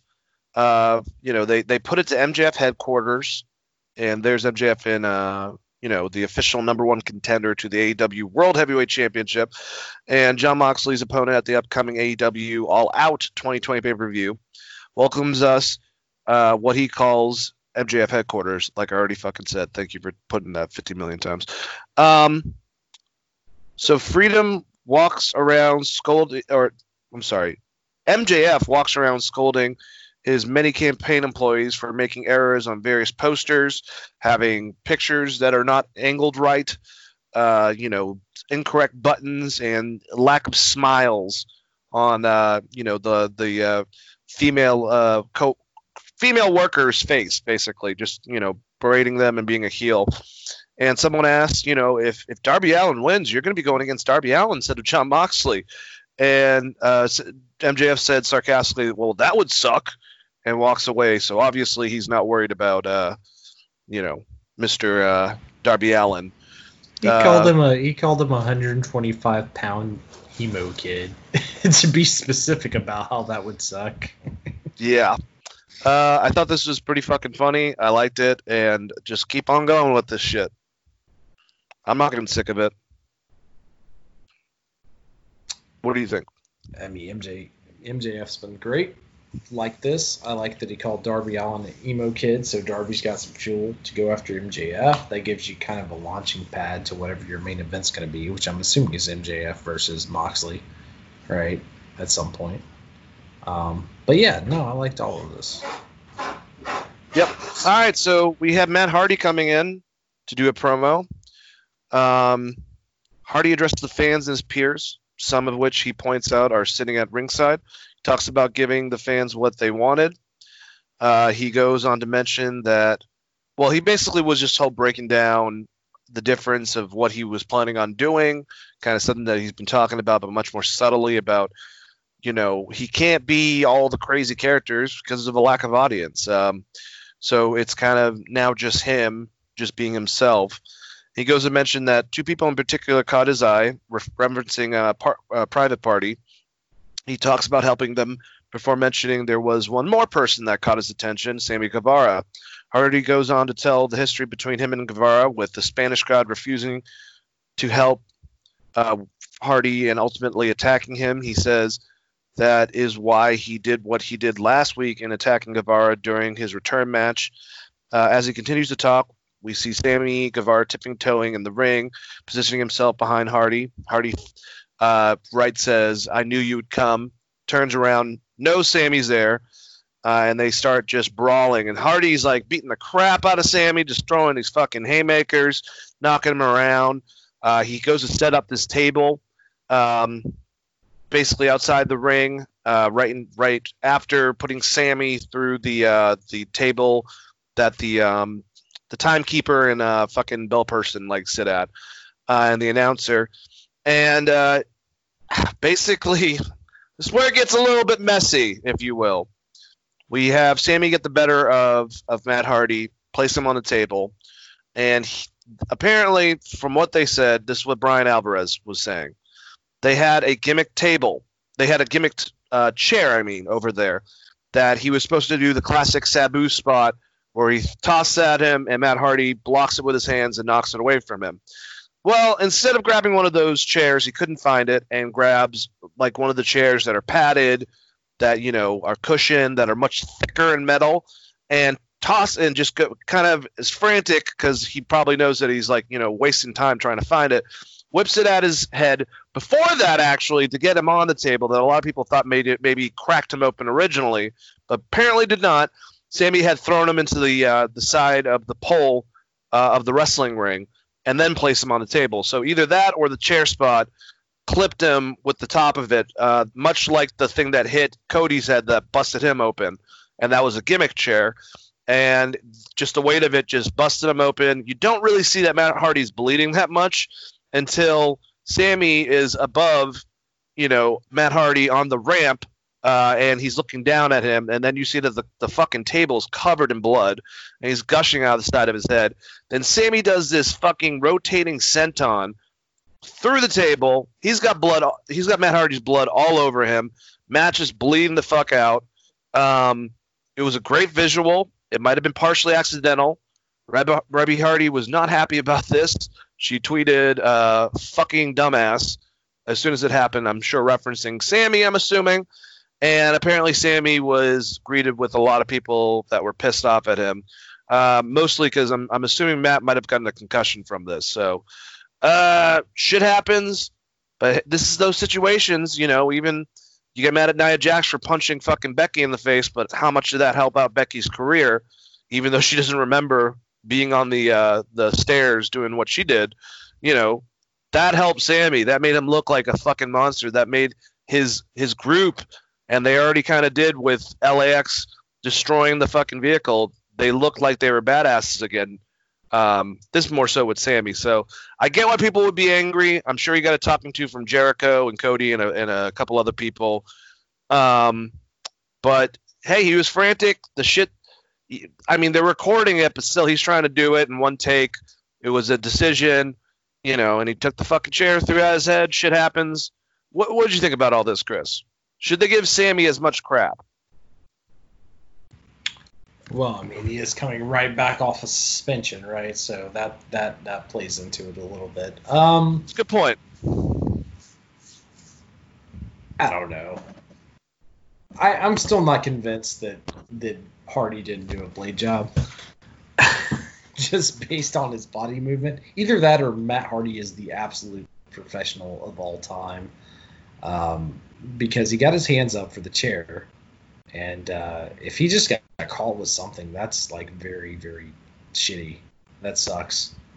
Um, but uh, I will say, like, there is a visual that was obviously planned because Sammy Guevara wore white pants and white shoes. So there was going to be a blade job or a blood packet or something to get that over, which he posted on Twitter the very next day. So, I mean, I guess it depends on how much you trust wrestling on whether this was a, a shooter or work. I thought for sure that I saw Matt do a blade. Maybe he didn't. Um, the after shots of it seemed like he just got domed with something. But I think either way, that was kind of the plan uh, based on just the visual appearance of Sammy. So that sucks if he actually got like busted open is a little concussed. Like that sucks. Uh, but I mean, I would assume if you're gonna show, you're gonna have a guy show up with white like sweatpants and white shoes. That's the visual you're gonna go for. That's So a good I- point. You know, I, I I see where Brian's what he's saying and what he's claiming he heard at least. But even even me, if it is Hardway, I don't think it was with the chair. I think it was when he he sent him into the post and he fucking smacked off of it. I mean, the chair might have grazed it and made the blood come out more, but I think that is where if if it happened like that, if it wasn't gimmicked, that he just hit the pole so hard and that's what fucking caused the bleeding. But who knows? I mean, it's never gonna matter because Matt Hardy's not gonna bury this guy, right? He's about to do a No. program with him, so Matt Hardy's just gonna be like, "Well, I got fucking busted open. It happens. It's wrestling." Uh, so he's not going to make a big deal about it. Now, No. Reby, on the other hand, might. But um, I will. I will say, you don't go into that visual with Sammy Guevara dressed the way he was. And Yeah, that is true. On Twitter, unless the end job, like the end goal, was to have blood. So maybe Matt didn't realize he was bleeding beforehand when he went for what I thought was a blade job. And after he blocked the chair, maybe he just actually got busted open. He was like, "Well, I guess I'll need a blade." Jesus. Uh, which may have happened. I'm just gonna say that the, I have I've only seen it once. I only watched it live, so I, I probably need to go back and watch it. But, but I will say, like, it added a lot to that segment. It made Sammy Guevara look like a badass, and uh, the inner circle, for one time in the past like three or four months, actually like a serious threat on tonight's or on that night's episode of AEW. Yep. Well, after that, we had. Well, we already talked about it with LAX coming and destroying the van, um, and you know, basically putting their uh, their hit back on the best friends and wanting to take them on again. But after that, we had uh, the Dark Order, John Silver and Alex Reynolds, who have been hilarious on being the elite. If you guys aren't watching that, going against Matt Cardona and Cody and they had a tag match. Honestly, not it was bad, but this was probably the one, and I feel bad because I'm really excited about Cardona being part of the company. I just didn't have as much investment or care in. Uh, maybe it was because of their opponents, uh, but towards the end of the match, uh, okay, so the American Nightmare recovers, but is strongly selling his ribs as he re- re-enters the ring. Reynolds starts uh, taking it to Cody, focusing his attacks on the ribs of the TNT champion. Uh, he makes the tag to Silver, and the duo use their 10 count from the ref to get in some double team offense as they are now clearly in control of the action at this particular point in the bout. We then head to the mid match, uh, picture in picture commercial break while Cody sells on the mat with the Dark Order, still very much in control of offense. When we return from the break, the Dark Order is still dominating the action. Cody finally makes the tag to Matt Cardona. Cardona comes in and hits some high spots, but eventually he too ends up on the receiving end of some excellent double team offense from the Dark Order. Finally, Cardona hits the radio silence finisher for the pin and victory. And uh, Mark Cardona and uh, Cody win. While Cody is leaving, um, basically, uh, all of a sudden we see Scorpio Sky. Sky stands in front of them, blocking their way in the back. He points to the TNT title that Cody is carrying over his shoulder before eventually letting them uh, uh, by while the announcers point out that Sky wants the TNT championship on AEW Dark. He's been beating people, and he's he made a promo on the last one saying that he really wanted that title, basically. So I'm glad they're finally, um, you know, building up to that.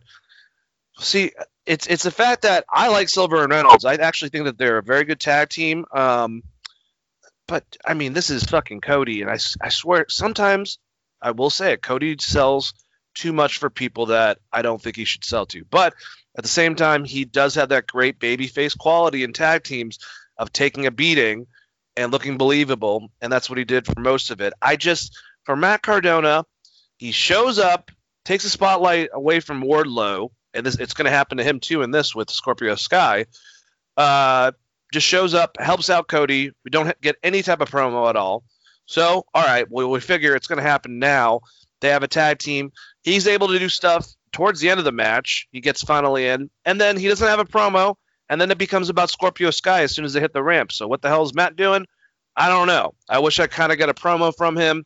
I was expecting it, but it was cool seeing like a visual of of uh, what looked like a modern Sting and Macho Man, you know, tagging together concept. Uh, and I love Cody. I am very excited about Matt Cardona. Um, and I do like the idea of Scorpio Sky going for that TNT title. And I don't think it's going to happen, but man, I kind of like the idea of Sky upsetting Cody. Anyways, what do you think, Chris? I mean, I think it's a build up for Matt Cardona versus uh, Cody. Cody? like we've talked about. Yeah, I feel like that's the eventual breakdown. What I will say about Matt Cardona, stop doing the fucking Rough Rider, dude. You're bigger than like most of the people on the roster. Why are you jumping in the air and giving them a dick famouser or whatever the fuck that move is? It looks like shit. It's never looked good. I mean, I'm not trying to be mean to Matt Cardona because I actually like your podcast a lot, and I think you are a good wrestler. You have a really great elbow drop. Specifically, just maybe get a new fucking finisher because that fucking Rough Rider looks like shit. Is it, it is that the same thing that Kenny does? Like it looks like a famouser, but he goes over and then plants his head. Like, wh- is that what you're talking about? Yeah, I mean that's Matt Cardona's finisher. It's he jumps in the air. It's like a it's like a zigzag, but with your legs essentially. It's called the yeah, Rough Rider. I would do that. I would like, do that as like a condoms. setup to the elbow drop, maybe. Dude, he's bigger than most people on the roster. He shouldn't be jumping and putting his legs on their head. Like Good it's, point. It's fucking. I mean, not to be like a, a size queen, so to speak, but I've heard you are a size queen. the fuck is he? Why the fuck is he still doing this move? He's not wrestling John Cena. Like he doesn't need to do the Rough Rider. And also, even the name is kind of perverted because it's like a condom reference, like Rough Rider condoms. Like it's and, and now they call it Radio Silence because it's like a gimmick off of his like oh radio theme song. I, I get it, but it's still a bad finisher. There's no way that he doesn't have a better finisher than that. Just give him the fucking elbow drop. He does a good. He does a really really good fucking Macho Man elbow drop. Make that his finisher, or just fucking give him the pedigree. No one else is doing it. Fuck, why not him?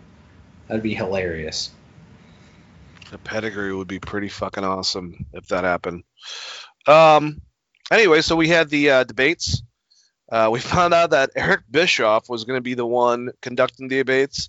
Apparently, from what Bischoff said, that you know they had they had a podcast where Tony Khan and Eric Bischoff sat down and had a cross interview with um, Conrad Thompson. And it was awesome, just them kind of talking about you know WCW and AEW. And Eric says this is a one-time thing.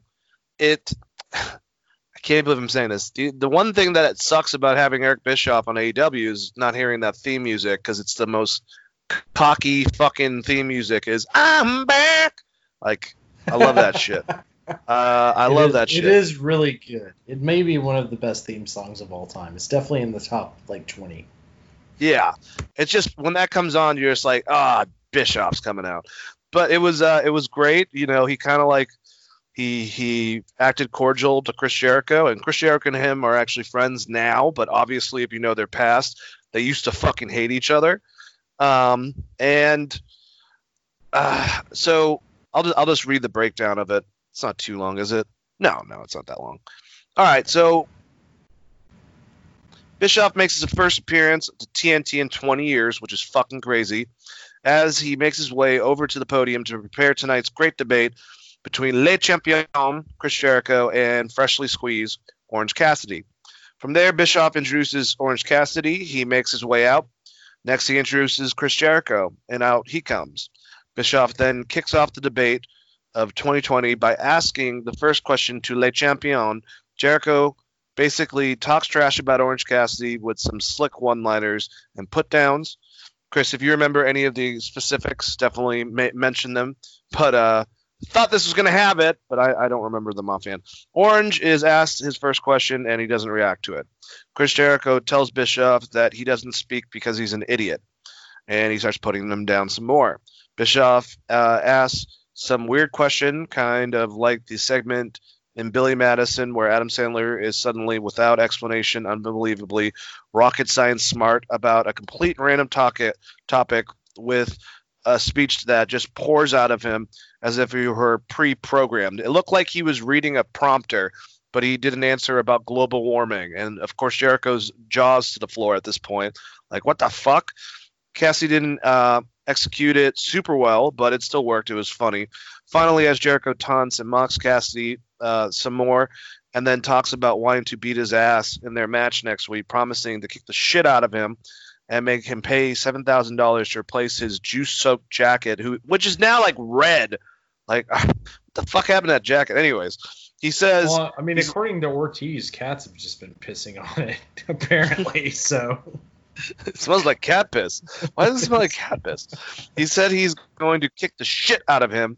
Now, uh, with that said, he orders Jack Hager, who is standing by him, to attack it, and he does. Oh wait, yeah, but it, it missed. What the fuck? Uh, the best part of this, and I don't know why I just jumped it and didn't even say anything. Orange Cassidy, after you know more bullshit from Jericho, takes off his glasses, looks at Jericho, and said, "This is the biggest batch in my life, and this actually is kind of the biggest match in your life, Jericho. What if you lose to Orange Cassidy? What if you lose to the guy that puts his hands in his pockets?"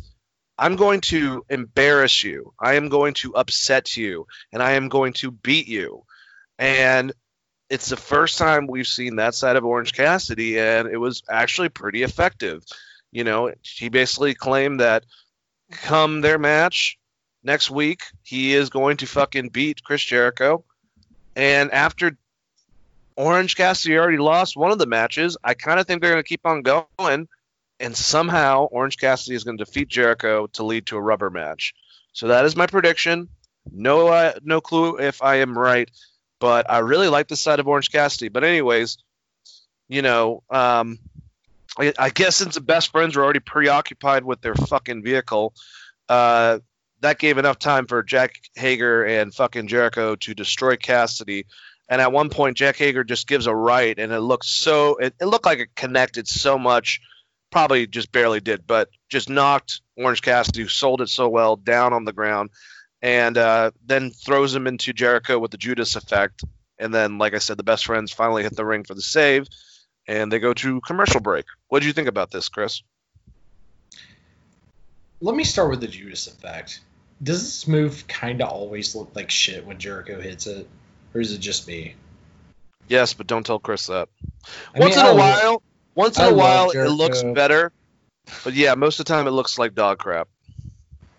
I mean, I guess it's supposed to just be kind of out of nowhere or whatever, and I get that. It's, it's there's only so many RKO's you can do or whatever. there's only so many of those spots you can have where it's like, oh, it's out of nowhere. And he did that for forever with uh, with the code breaker or whatever. He started that shit. Now everyone uses it, so he's like, oh, I got a new thing. I was like, well, you just have Okada's thing, but shitty.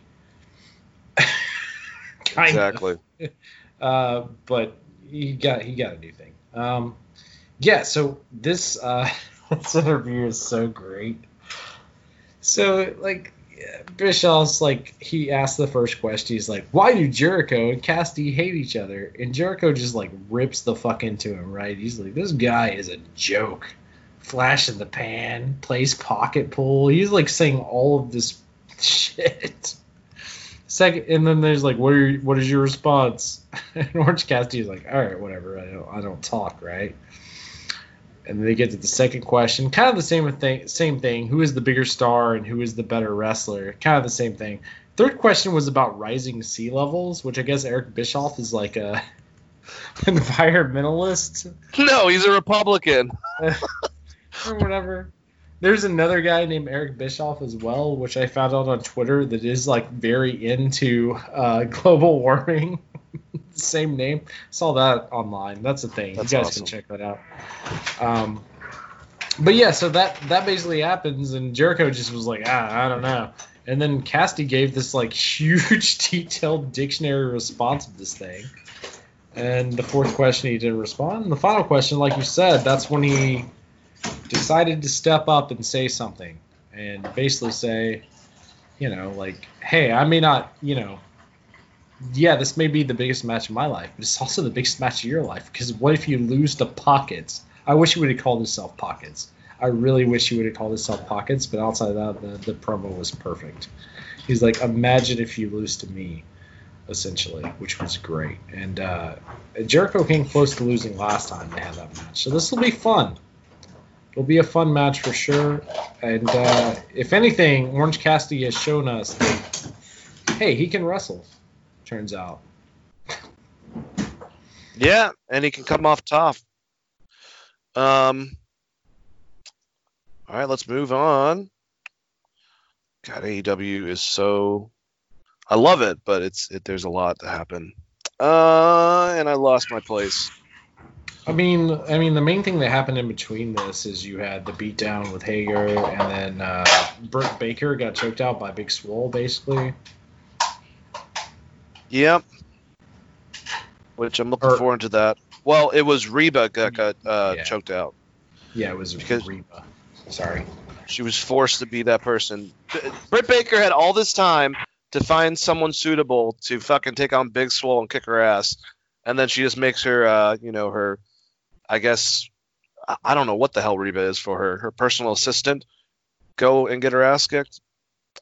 Um, Could you imagine if it was Aja Kong though? She's like, "Good luck, Big Swole." yeah, that would have been awesome. yeah, it's like, fucking good luck. Guess who's on my crew? Aja Kong. And then like Britt Baker sells the leg injury for like a year. We're talking about some old school heel heat right there. Just like, I know her leg's not hurt anymore. Damn it. Yep. All right, so let's uh let's get down to the ending part. First, uh, for next week we have FTR uh, Tag Team Appreciation Night. Um, Jericho versus Cassidy two, in a seven thousand obligation match. Cody versus Scorpio Sky for the TNT Championship. Kenny Omega and Hangman Page versus Luchasaurus and Jungle Boy in a non-title match. Stu Grayson and Evil Uno versus the Young Bucks. Really like Stu Grayson, by the way. Special appearance by Arn Anderson, Tully Blanchard, and the Rock and Roll Express. And I'm assuming, Chris, this debate is going to be about Arn and Tully agreeing that FTR is the best tag team, and then the Rock and Roll Express saying, "I don't know, the Young Bucks are better." Them, it's it's going to be some type of thing where all of the tag teams come out and shit, and I'm sure it's going to be a lot of fun, basically. But I, I see it kind of going going down like that. It's going to be somehow related to FTR versus the Young Bucks as tag teams. Uh, but are you looking forward to uh, everything for next week? When's Jeff Hardy's contract up? God damn, man. When's when is Ray going to leave or not? Too? Come on. No, Jay, uh, he he re-signed. I actually have a uh, hot, some hot news. So he re-signed with Oh. WWE um, because of Dominic, obviously, and also MVP signed a multi-year deal, so that's good. So MVP is going to be there for a while. So I actually did have like two signing news. I was going to save it until we got to Raw, but like fuck it, we're here now. I'll just bring it up again on the next show. It's fine. Yeah. Um, I think of the whole next show concept's a terrible idea. Uh, yeah, no. So, um, fuck. Uh, so with, I'm trying to think of the most eloquent way to put this. Um, so you have a bunch of tag teams talking about being the best tag teams, and you have Rock and Roll Express out there or whatever. It it just how is Matt Hardy not out there? It just feels so weird. I mean, I know why he's not out there because Jeff's not there yet, but it's like, are you guys serious? Like, like I beat you before we went to WrestleMania yeah, that's a good point. Because they, But, he uh, literally went on a roll where he, they beat Rock and Roll Express and they won like a, a ladder match with the Young Bucks and then they went to Mania, like and they had like the Ring of Honor tag team belts and the uh, TNA tag team belts at the same time. If I remember, Dude, correctly. if that happened, I would love it. I, but I think uh, I think um, Jeff is still there for another month or two. So that's the only problem. I think he's there until September. Yeah, so I mean, you know, Rock and Roll Express, it's cool that they're on TV and are getting. Well, I think I think don't you think it's because obviously Arn and Tully had history with the Rock and Roll Express, or at least the Horsemen. I don't know if it was Ole and Arn, but there is they're both two tag teams. They're both very similar. Don't you think they're going to probably make this about? I'm assuming we're going to get FTR there. We're going to get Kenny and, and Adam Page somehow involved, and also uh, what you call it, the Young Bucks. And it's going to be some segment like that, is what I'm assuming at least. yeah, I mean, I hope so. It's like a Why the hell can we have the Young Bucks go against the Rock and Roll Express? They still wrestle. well, they've had matches. That's a, that should be a dream match, you know? but they've they've done it.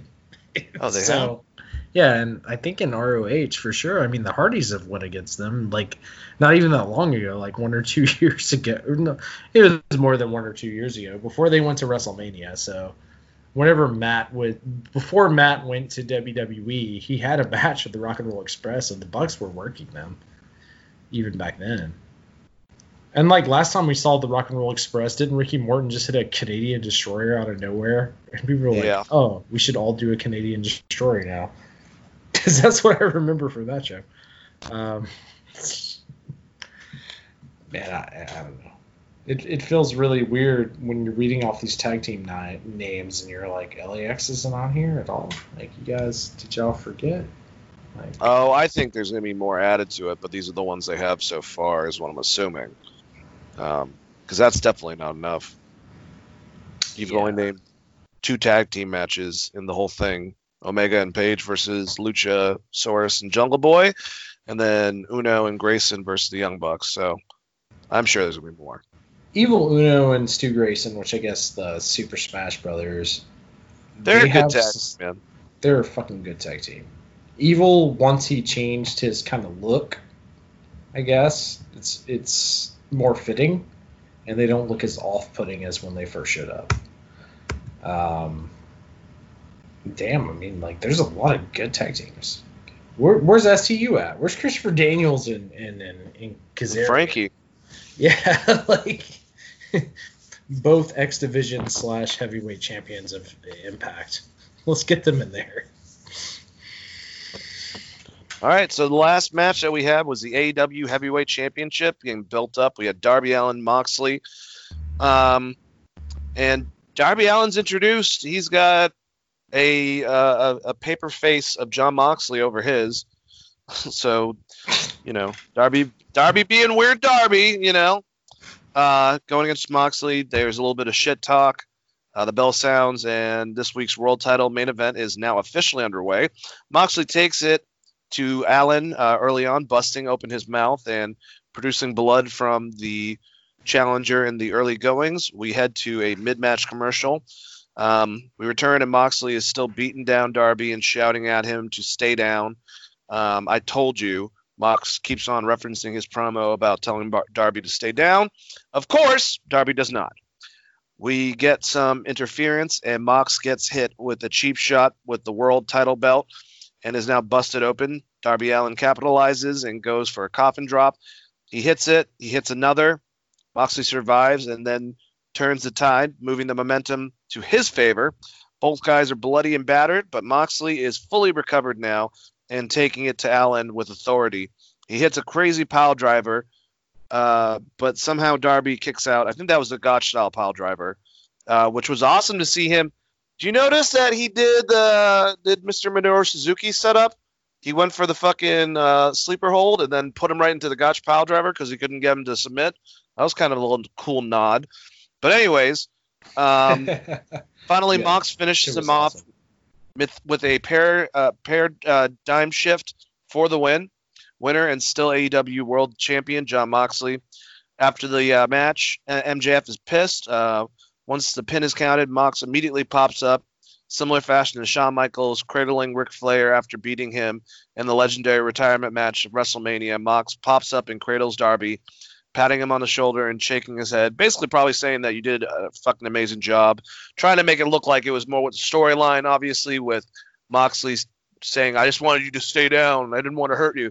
But in reality, it was probably like, Darby, that was a great fucking match. You are the fucking, like, probably just good shit. Anyways, meanwhile, the camera shoots to back where MJF flipping out at the fact that his attempt to influence the outcome in the other direction backfired. He flips out some more. We see Mox in the ring, and that's how this week's AEW Dynamite goes off air. So, uh, yeah, obviously that was just trying to be influenced by uh, MJF because he thought that Darby Allin would somehow be able to win, and he wouldn't have to fight Jon Moxley because he thought that Darby would, would be an easier opponent. Good builds M- MJF even more so as a heel. I thought the match was really fucking good. I love Darby Allin. Um, I love the use of blood, even though we had a lot of that this night. Um, and I thought it was a pretty brutal match. They were they were you know they were firing full rounds at each other. and uh, I liked the ending too. I liked uh, Moxley giving um, Darby some praise for having a pretty damn good championship match. But you know, Darby's gonna keep on losing these, but one of these fucking days he's gonna get one of those damn belts. But just not today. What do you think, Chris? All right. I'm just going to talk about my favorite moment of the match, which is floating around online now, anyways, where Moxley has him completely leg wrapped, basically in a Tazmission, just a, a sleeper hold. But he's got him wrapped. And Darby Allen just throws up two board, like two fucking full fuck you birds. And Moxley looks at him like he's in shock, which is one of the greatest things of all time. That was good.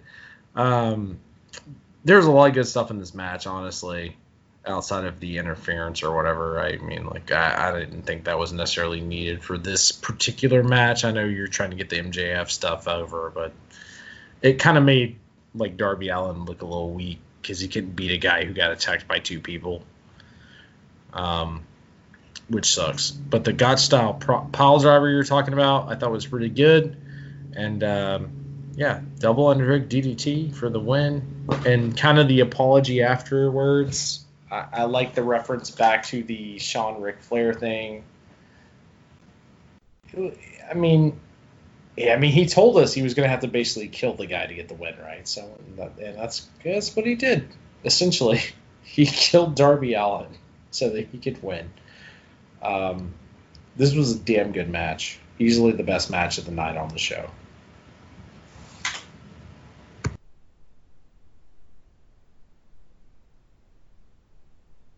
Yeah, I think I definitely have to agree with you on that. Uh, good AEW, man. Let's move on to NXT.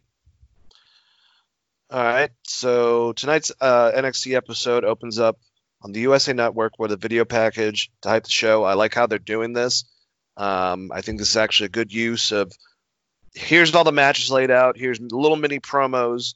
You'll get some more throughout the night, you know, but this is like kind of setup stuff.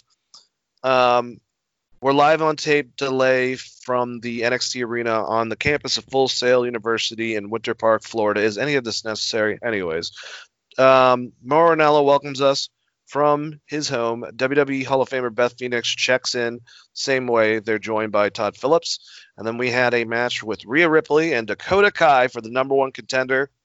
I thought this match was fucking hard hitting. I, I, I really like Dakota Kai. I really like uh, Rhea Ripley. Really, really like Rhea Ripley. And you would think that I'd be mad by what happened in the match.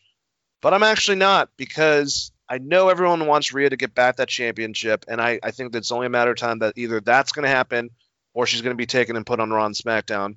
Would rather her get back the belt. But in the meantime, the fact that Rhea turned down this group and now they have Mercedes Martinez as a part of it and Mercedes Martinez has had um, a hand in both Rhea and Shayna Baszler and other women's, um, you know, their their their career, uh, helping train them and stuff like that. So she's she's uh, this this this vet. She has a very similar style to Rhea. Uh, I think that them setting up this match with her fucking her over, you know, it's not Rhea's fault. She lost. She got fucked over in it. Dakota Kai is going to get that one up. Probably have a really damn good match with Io Shirai. Io will beat her. Rhea will probably beat uh, Mercedes Martinez, what I'm assuming, and then move on to Io is what I would do. But I think her and Mercedes Martinez will have a pretty, you know, a pretty uh, brutal match. And I like the match itself. I thought it was pretty, you know, hard hitting between Rhea Ripley and Dakota Kai. Uh, what do you think, Chris? I thought it was a very good opening match. Um, there's not much to complain about here, other than I don't know that I would have had Dakota Kai beat Rhea Ripley. I may have done a DQ finish or something, but the match itself was very, very good.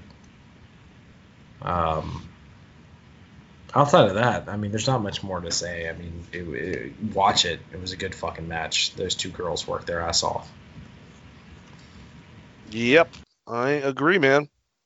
Uh, are you looking forward to the aspect of a hard hitting match between Mercedes Martinez and Rhea Ripley? Since we're not doing Ripley for the title anytime soon, I guess. Yes, I am because I want to see what they do with Robbie E or Robert Stone and whatever that crew is. I would like to see that develop more and be kind of a. I don't want to say a faction because he's he's only a manager of two people, kind of. But I, I would like to see that develop more, and that would be uh, that could be good for Mercedes Martinez and Rhea Ripley's going to just get over as soon as they want her to have the title, basically. Is Yeah. the way I see it. I mean, she's just that fucking good. Like, just go watch her versus Charlotte. She's just that fucking good. So they're probably just going to use her in that role. But uh, Mercedes Martinez mixed in with uh, Robert. It's Robert Stone, right? Hmm Yeah, I, I think that that's a, a, a, uh, a cool combination. I, I guess we'll see where it goes. I mean, look, for all I know, like Rhea Ripley's gonna murder her next week, and then they'll just fire Robert E. Robbie E. Which I hope not, but it's WWE, so you never know. Yep, that's definitely a main factor of WWE. You never know. All right, so we have uh, the Undisputed Era walking outside earlier today. Um, back when we come back from a commercial break, um, we see footage uh, from earlier today about Pat McAfee talking to WWE Hall of Famer Shawn Michaels. Sorry, in the arena, Tom says he will hear. Sorry about that. Whew. I got it's. I never mind. Don't worry about it. Um, I- Tom I'm, says. I'm, I'm, I'm laughing at you, but I'm also laughing at like HBK trying to pick up where Pat McAfee is because of the wonky eye. Oh my God. Tom says you'll hear more from McAfee later tonight. Bronson Reed uh, and Shane Thorne have a match. Uh, pretty good match for uh, Bronson Reed. It's a pretty good match for Shane Thorne, but once again, man, he went up.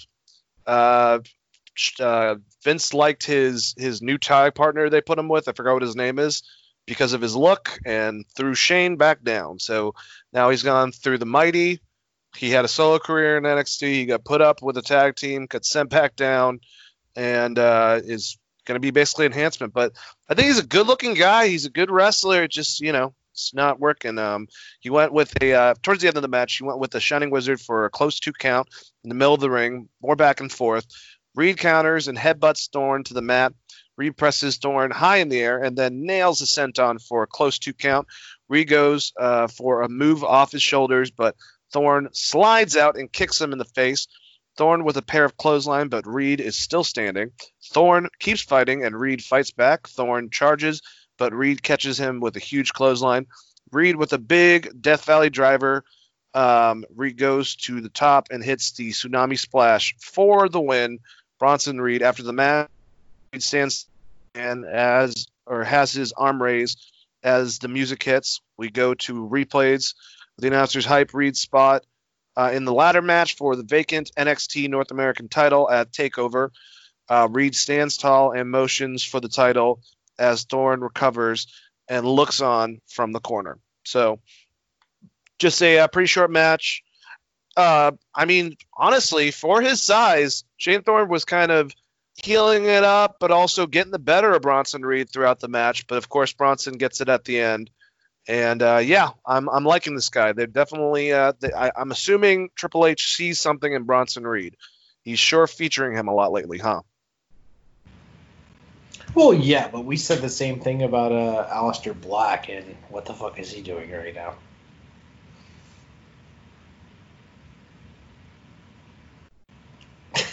Um, that's a good point. no, I, I think that they they definitely see something in uh, in Bronson Reed because they wouldn't be putting him in this uh, ladder match otherwise. I mean, outside of just catching people, he's definitely going to be catching a lot of people. Um, I would say if I was Shane Thorne, I might go ahead and start putting my application out other places because they have done dick all with this guy, in my opinion. And uh, the match was really, really good. For for what it was, I think maybe Bronson gave up a little too much. Um, eh, maybe he took too many bumps on this one, considering he's about to go into a number one contender. Is it a title match or number one contenders match? I can't even remember now. Um, well, for the North American Championship, the, it's well, he's a part of the uh, ladder match because he made it through his finals, and now it's for the, the championship in that Okay. match. Yeah, so it's yeah. God, what a what a what a benefit that would be to you if you if you did win. Like I was thinking, number one contenders match. is Like congratulations, now you have to fight Keith Lee. Yeah, that's not that's not fun. Uh, we see video footage of Breezango arriving at the performance center earlier today. Uh, the same performance center parking lot that has the worst fucking security in the universe. An SUV pulls up, and out comes uh, Legado del Fantasma. Tyler Breeze and Fandango are jumped by Ra- Raul Mendoza and Joaquin Wilde and NXT Cruiserweight Champion Santos Escobar. Uh, they end up suffering or stuffing Fandango in the truck and speeding off as Breeze briefly gives chase. Uh, we get a video package for tonight's triple threat qualifier takeover. Uh, back to commercial. Back from the break, and McKenzie Mitchell approaches the Robert Stone brand. She asks why they interfered in the Rhea Ripley Dakota Kai match. Stone says Ripley may be done with the Robert Stone brand, but they're not done with her, and they walk off. Uh, we get footage from last week's triple threat qualifier match with Finn Balor, Timothy Thatcher, and the winner, Dexter Lumis. Uh, any comments on Fandango getting jumped? Um, uh, or Robert Stone and his comments about them, them going after Rhea Ripley, basically. So Fandango is a very pivotal character on the NXT show. Apparently. Okay. I mean, like, what do I say? Why are they even fusing with Breezango to begin with? I'm not sure. Um, eh, I don't, I don't know. I don't. I have nothing on that one. I will say the uh, Robert Stone brand, pretty good. Liked it. Thought it was fine. I'm just very confused on why, uh, why Fandango would be being attacked. I mean, I know that they had a match like a week ago, if I'm remembering correctly, but I, I don't understand the heat there. And also, I, I, I it's because it's because they wore luchador masks to the ring two weeks ago and made fun of lucha libre culture. But didn't Santos like pull his lucha mask off? Which is Yeah, I mean that's not that's not making fun of it, right? well, I mean, if the idea is that you're denouncing being a lucha, like, why would you be upset if someone else wears a lucha mask? You should not care. they they do not need to respect disrespect it. I mean, in Lucha Underground, he would throw him off a volcano or whatever. So Make him fight uh what you call it? Um oh man, I can't remember his name now. Who's Jeff Cobb? El Fantango. No, the one that with the masks that he would bring out, his brother. That was actually Jeff Cobb in a mask. I can't remember. It's been a while since I watched Lucha Underground. Matanza Cueto. there you go. All right, so we had the triple threat qualifier for the North American title match. Uh, it was Damian Priest versus Ridge Holland, Oney Lorcan. Uh, I like the look of Ridge Holland. I've never seen him. I've actually didn't even see him. I guess he's been popping up in the UK before the pandemic hit. Um, and I kind of thought who is going to win, honestly, which was Damian Priest. I know Rich Holland is undefeated in singles, so I'm glad this doesn't really take away from his uh, his loss. I guess. But um, the end of the match would have Priest rolls to the floor for a breather. Lorcan runs the ropes, but Holland explodes up and sends him flying across the ring. Holland drives Lorcan into the mat for a close pin attempt. Holland blocks the reckoning from Priest and headbutts him. Holland goes on and hits a big power bomb for a two count as Lorcan breaks it up. All three competitors are down and trying to get up now. Holland grabs Lorcan's face but gets chopped. They trade big strikes. Holland drops Lorcan with the forearm. Lorcan just gets angry and nails a big chop uh, back, then more strikes. Lorcan with a running uppercut to send Holland to one knee. Lorcan with another running uppercut. Priest catches Lorcan this time, but Lorcan gets free. Lorcan uploads on Priest from behind by grabbing his hair. Holland with a big clothesline to Lorcan in the middle of the uh, run. Uh, Priest comes over and nails a side choke slam on Holland. Priest goes for the reckoning on Lorcan and hits it in the middle of the ring. Priest covers for a pin to earn his spot at Takeover. So, winner Damian Priest. After the match, Priest stands tall as his music hits. We go to replays. Priest shoots an invisible arrow at the title on display as he makes his exit. So, uh, like I said, it was it was interesting between the three characters. I swear to God, Oney Lorcan is like a pissed off alley cat. Is the only way I can fucking describe him. Like you don't want to fuck with him, but he doesn't look. He's like a cat, you know. He doesn't look like he's gonna be that intimidating. But if you get close to him, man, he's gonna claw at your face, go meow, and fuck you up. And uh, I like Ridge Holland. I like his look. He was a powerhouse. I think they can do some stuff with them. And I'm continuing after it took a little while to to actually become a Damian Priest fan. So uh, he won. We're gonna find out information that uh, Dexter Lumis got actually injured during his match uh, for realsies, so he's actually out uh, for a little while, and he's not going to be in the match. So they're replacing it. I hope they have a breakdown of how Regal decided to do this. It was like all the all the people that don't take the pin in the match get to have a match themselves, and the winner from that will be the other person in the uh, the ladder match. Which very interesting way of doing it. But once again, we're getting a clusterfuck five way, I think, for that. But anyways, uh, what the? Why? Why do they make fucking wrestling So, so, hard? so Finn Balor's coming back, um, and uh, I guess technically because he didn't take the pin, we're gonna be see Ridge Holland come back. And what was the other match? Oh, it was uh, the Dexter Lumis. So so far we got Ridge Holland and Finn Balor in this match. Um, that's coming up after all everything. Whatever. I guess they gotta. I mean, I, I obviously they didn't want uh, what's his name, Dexter Lumis to get injured, but shit happens. But uh, what do you think about this match and then Damian Priest winning, Chris? And what do you think about Rich Holland? Rich Holland is awesome, and he was super over on Twitter this week, so I thought they might have done more with him, honestly, or refilmed the match, but apparently not. He just lost to fucking Damian Priest, which someone cares about. And also, let me read off this match to you, and then think about the ratings. Damian Priest defeated Oney Lorcan and Ridge Holland in a triple threat qualifying match. That's a good point. Like the fuck are these names? I mean, I know I'm really, I was still really mad about the Rich Holland. A lot of people liked, I guess, as far as a gimmick goes. So good for him. Um, he that kind of looks sucks. like um, like a uh, what, what the hell's his name? Oh, he's one of my favorite actors. He played Venom. That's the only thing I can think of right now. like the guy that was in pretty much everything. Bronson. He was in uh, fuck. Why can't I think of his? Tom Hardy. He looked like a Tom Hardy character. That took way too long. Sorry. Well, it's because we didn't want Tom Hardy to show up and start fighting us. You saw him in that.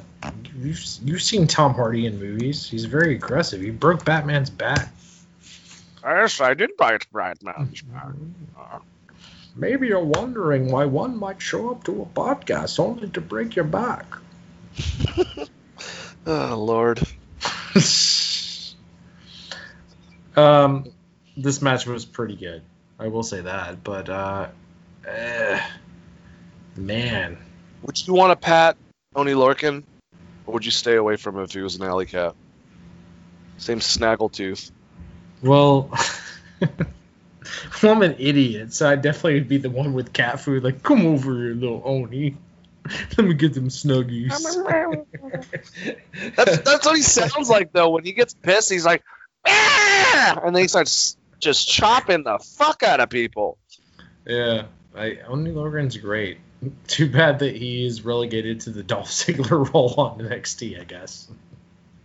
Just always catching L's. Shitting, getting shat on. I, I don't know how you can look at Damian Priest and think that he's better than Oney Lorcan ever.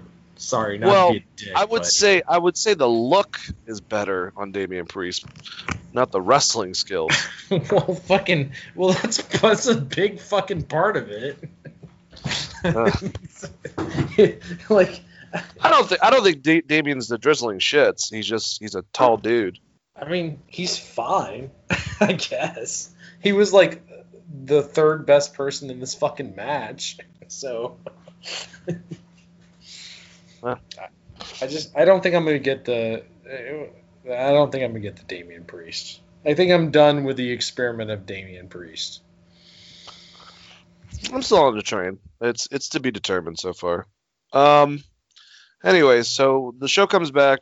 Tom Phillips talks about how Adam Cole and Pat McAfee have put their differences aside, and now Cole is focused on the main event, which will see Bobby Fish and Kyle O'Reilly challenging Imperium for the NXT Tag Team titles.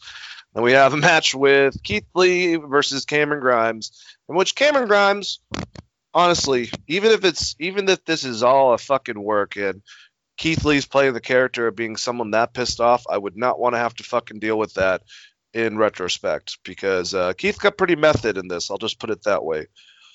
Uh, and by the end of the match, Lee powers up, but Grimes slides out once again. They collide in midair with crossbodies attempts, but Grimes comes out on top for another two count. Grimes can't believe it. Grimes wants uh, waits for Lee to get up. Now, as the crowd uh, rallies, Grimes leaps for the cave in stomp, but Lee catches him. Grimes uh, keeps pounding. Lee finally drops Grimes with a big strike. Lee is angry now as the crowd uh, rallies for him. Grimes blocks a move with more strikes to the face. Grimes keeps control once again, but Lee hits a big chop, then a short arm clothesline. Lee keeps holding Grimes by his wrist, nailing another short arm clothesline, and then another. Uh, kind of a little bit of Okada, you know, when towards the end of the matches where he just keeps on remaining or with wrist lock and then he fucking just does it like three times. Uh, Lee takes his time and drops Grimes with a fourth short arm clothesline. Lee finally ends this with the spirit bomb for the win. And so yeah, they they gave Cameron Grimes a lot of offense. They did uh, at certain parts, but that's because he's like he's like a, a wiry character, man. Even when he fucking wrestles, it just even though based on his size, he just, it's believable. But Keith Lee throughout it didn't really change his demeanor. He would get the better of him. Oh my god, that Grizzly Magnum double chop to the chest looks fucking just vicious. Uh, so Keith Lee won, obviously, after the match. Lee stands tall and his music his music hits. Uh, Lee stands in the middle of the ring when the lights go out. Spotlight shines on the ring as we hear uh, Scarlett speaking. Karrion Kross appears on the big screen. He says it looks like we're doing this the hard way. Kross says he hasn't seen NXT general manager William Regal around here since uh, he signed him. He goes on and says Lee makes things happen around here. This is on him. The camera guy, the, it's in black and white too, which was really cool. Camera goes wide, and we see several NXT superstars and just different people that work there laid the fuck out. And he goes TikTok. Lee watches on uh, from the ring as Kross walks past the bodies on the ground. Um, the only thing that was a problem with this whole concept, I thought it was awesome, is that we have an interview right afterwards with the Undisputed Era backstage. I thought fucking Karrion just destroyed everyone. He, he looked like he took out like every random guy that wasn't in the audience, maybe taking a pee break that, that's at the performance center, and a bunch of staff people. But it looked pretty savage. It looked pretty savage, but it was just kind of like, all right. Is because, like I said, the next thing that we do after commercial break is Undisputed Era is talking to someone backstage. But, you know, for the visual, I thought it was effective. I like this build up with Karrion Kross and Keith Lee, and I like the match with Cameron Grimes and Keith Lee. Keith, I like Keith Lee pissed off. I really do. What do you think, Chris? Yeah, Keith Lee carrying over with that pissed off demeanor, you got under his skin kind of thing. I liked. I thought the match was good, but we've seen the match. We've seen this match. Is there no one else he can wrestle? You're right. We have seen this match. I've seen this match a lot. and this wasn't the best one of those matches. And it was just thrown in the middle of the show. It's like, hey, here's our title holder. Let's throw him in the fucking middle of the show, I guess. um, yeah, I mean, I it was fine. The Lumis thing to me, which we're gonna get into with William Regal, is why even announce he has an injury? He's supposed to be this fucking artistic killer. He could just not show Yeah. up to the match. You could just he could just play his music and he just doesn't show up. Like as soon as you do this where he's injured, you've ruined the gimmick. Like Undertaker would not be in- injured; he just wouldn't show up. It's a good point. And I was actually I, I didn't think of it. It's uh Gargano, Balor, and Holland so far involved in that last match. So. Yeah, I I was just like baffled that William Regal came out and was like, "Oh, Dexter Lumis has an ankle injury." he tweaked his ankle. It's like, are you are you fucking serious right now? Out of all the characters to say that he has a sprained ankle, basically, this is the one. You could just not do that. You could just not say anything and just have him not show up. So to me, like you know, protecting your characters, I would hope that Dexter Lumis said that this was a bad idea. He's like, maybe I just don't show up. That I mean, that's what I would hope for. Yeah, that definitely makes sense. All right, so like I said, Undisputed Era is backstage preparing for the main event when we get back from commercial. Um, they go over the new Metallica song that they're playing for Takeover. I'm glad it's a Metallica song and not some random other shit like they usually fucking do. Like, well, how the hell? Sometimes I'm like, how did Triple H think this is a good song to fucking put on? Um. Anyways, yeah. So we already talked about the William Regal stuff. No need hold to go on. hold on before before we move on.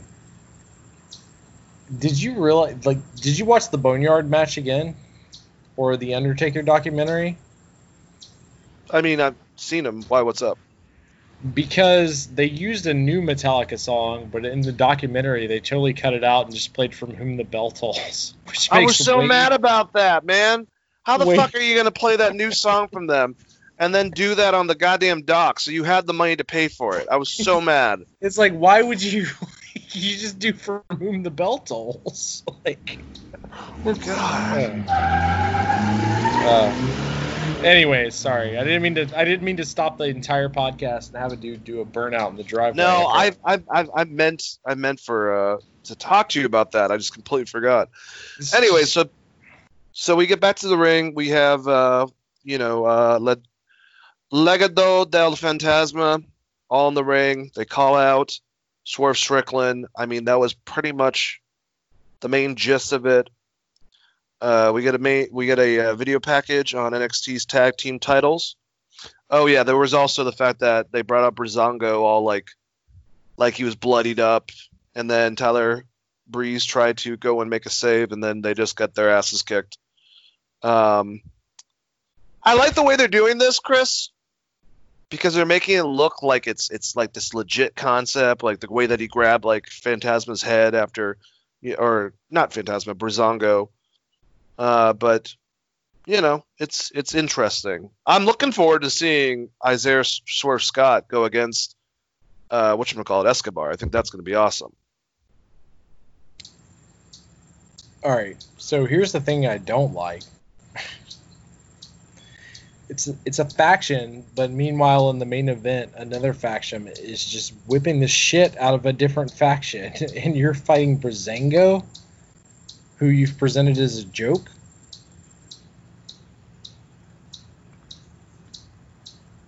Yeah, yeah. Okay. All right. I'm. I'm. It's fine. I mean, Fantasma have a great match, I'm sure. But how how how are they even getting to that match? I mean, I think the match that you presented is is the match they're gonna do. But it's like, how the fuck do you even get there? Why they Why are they fighting Breezango?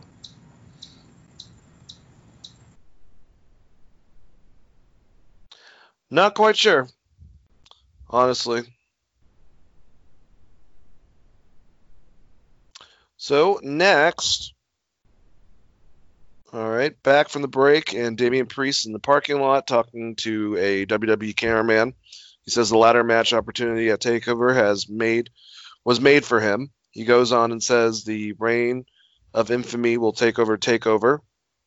Uh, he asks about he's asked about Dexter Lumis injury, and he says it sucks to be Lumis, but we all get into the business knowing the risk. Bronson Reed walks up and says he just wants to congratulate Priest. They end up having words and facing off. They agree to have a match apparently next week, so we're gonna have the two of those guys that are involved in the match going against each other.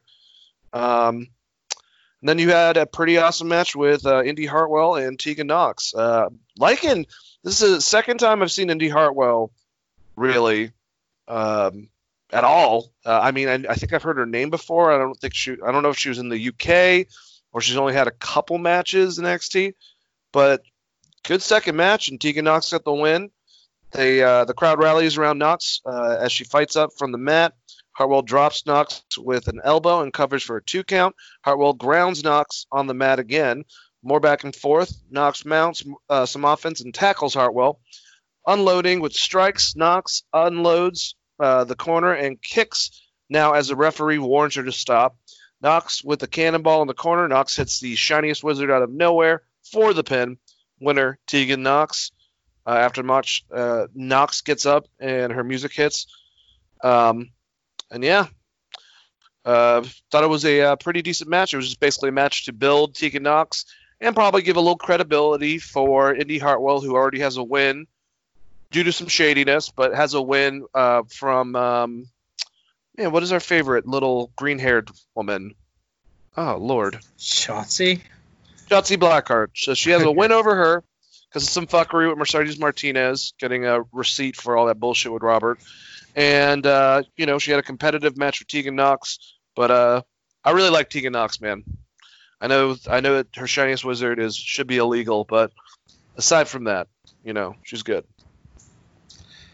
The most disappointing part of the uh, of this match is the announcers not talking about this match. I had to hear about a guy that has a sports show. Ninety percent of this match. Uh, in ring, it was fine, but this was a squash, and they talked about uh, Mr. Pat McAfee. Is that how you pronounce it? It's uh, McAfee. McAfee. Okay, let me get it right. I don't. I don't want to mispronounce a punter's name.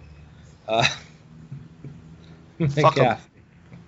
Um, what the fuck were they doing on this? And why is Tegan Knox not a bigger star?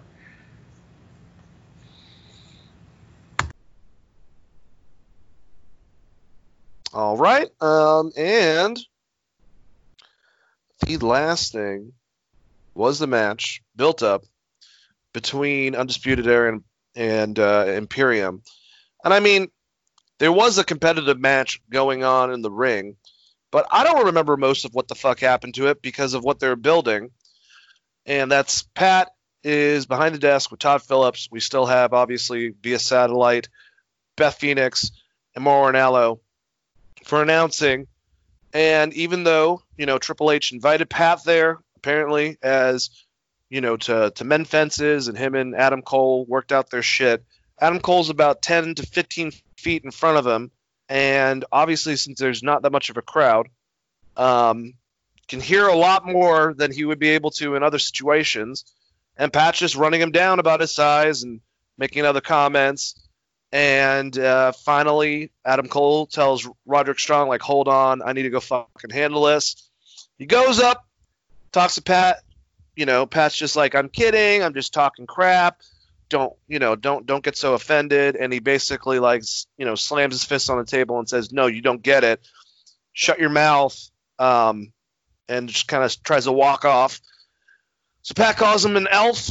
And, you know, I mean, they've been building this thing well, but I have a lot to say about it after I, you know, describe it. So they they did this whole entire thing on his show. Obviously, we talked about it, where Pat we didn't know if it was a shoot or a work. I knew it was a work.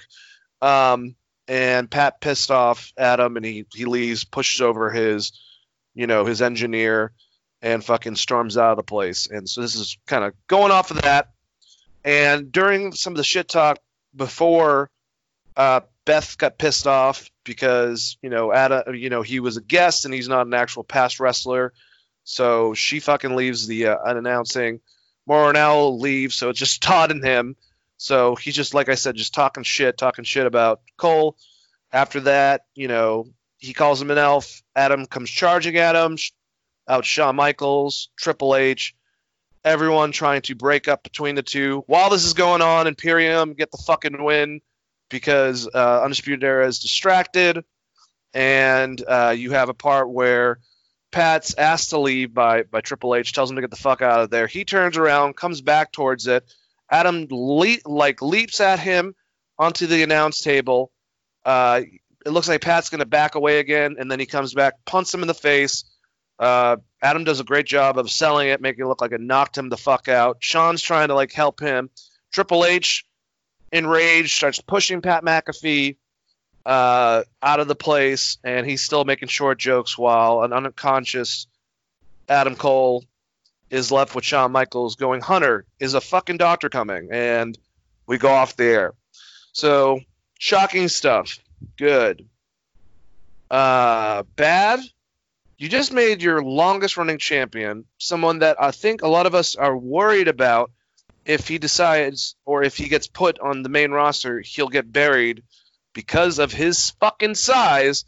And you're going to make a whole entire angle to get a celebrity in there. Now, I know that Pat's done a bunch of stuff with WWE in the past, and maybe him and Adam worked this out, but I think this is fucking stupid. This is something Vince would do. This is not something Triple H would do. I thought the way they handled it was awesome. I mean, it looked legit, it looked real, the anger was there. They pulled off the punt really well. But I don't need a Bam Bam Bigelow Lawrence Taylor match the next takeover with the guy that just lost the fucking belt and had been the champion for a long duration of time and has been the Ric Flair of his goddamn group. Didn't like it. It stinks. What do you think, Chris? Are you really asking me what I think about this? we serious right now? It's it was terrible. This guy he has less than 900,000 subscribers on YouTube. This is not a celebrity. This is not the same extent as drink, bringing in like, you know, Robin Williams or like who else have they fucking brought in? Like any uh, Arnold Schwarzenegger. This guy is not on the same fucking level. Like your competition actively had more viewers last week than this guy has subscribers, and this is what you're gonna do is have a punter kick one of the longest reigning champions you've ever had in your entire company. That's the feud you want to set up for what? Like, what the fuck is the point of this? I mean, like, I don't know. I haven't listened to his show other than the, you know, I'm I'm sure it's a good sports show. He probably knows a lot about football. Not saying anything bad against the guy because I haven't listened to his fucking show, but I will tell you, if you're asking me right now something you should do with your champion, unless this guy's coming in and he's like Vin Diesel or some shit, you should not have him like get punted in the head by a guy. Now, like if Peyton make like eh, you know if you have like Peyton Manning throw a football at this fucking dude's head at 100 miles an hour and knock him out or some shit, and you want to do something dumb with that, it's fucking Peyton Manning.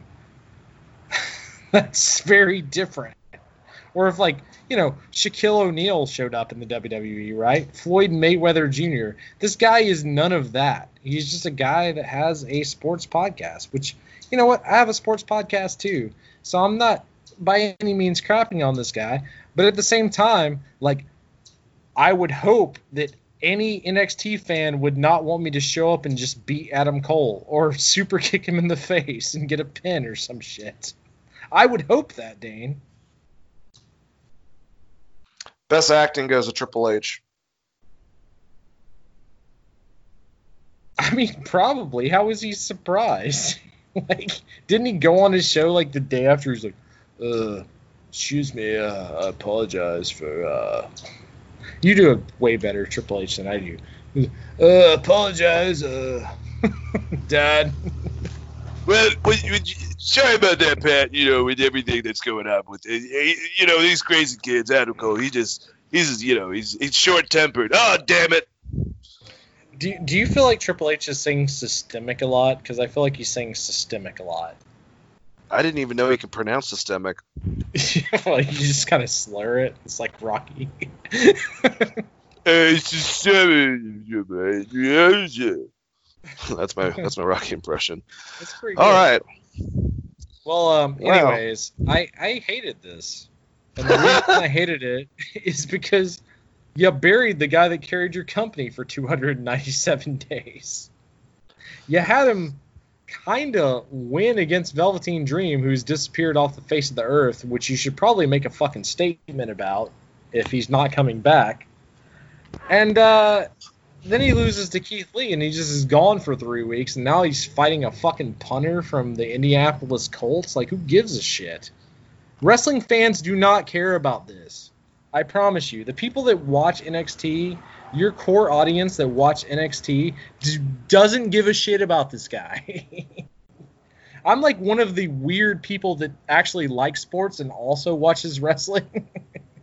your core audience of NXT fans that have stuck with you this entire time period, they don't give a shit about this guy. I promise you. Yep. I know, man. I don't get it.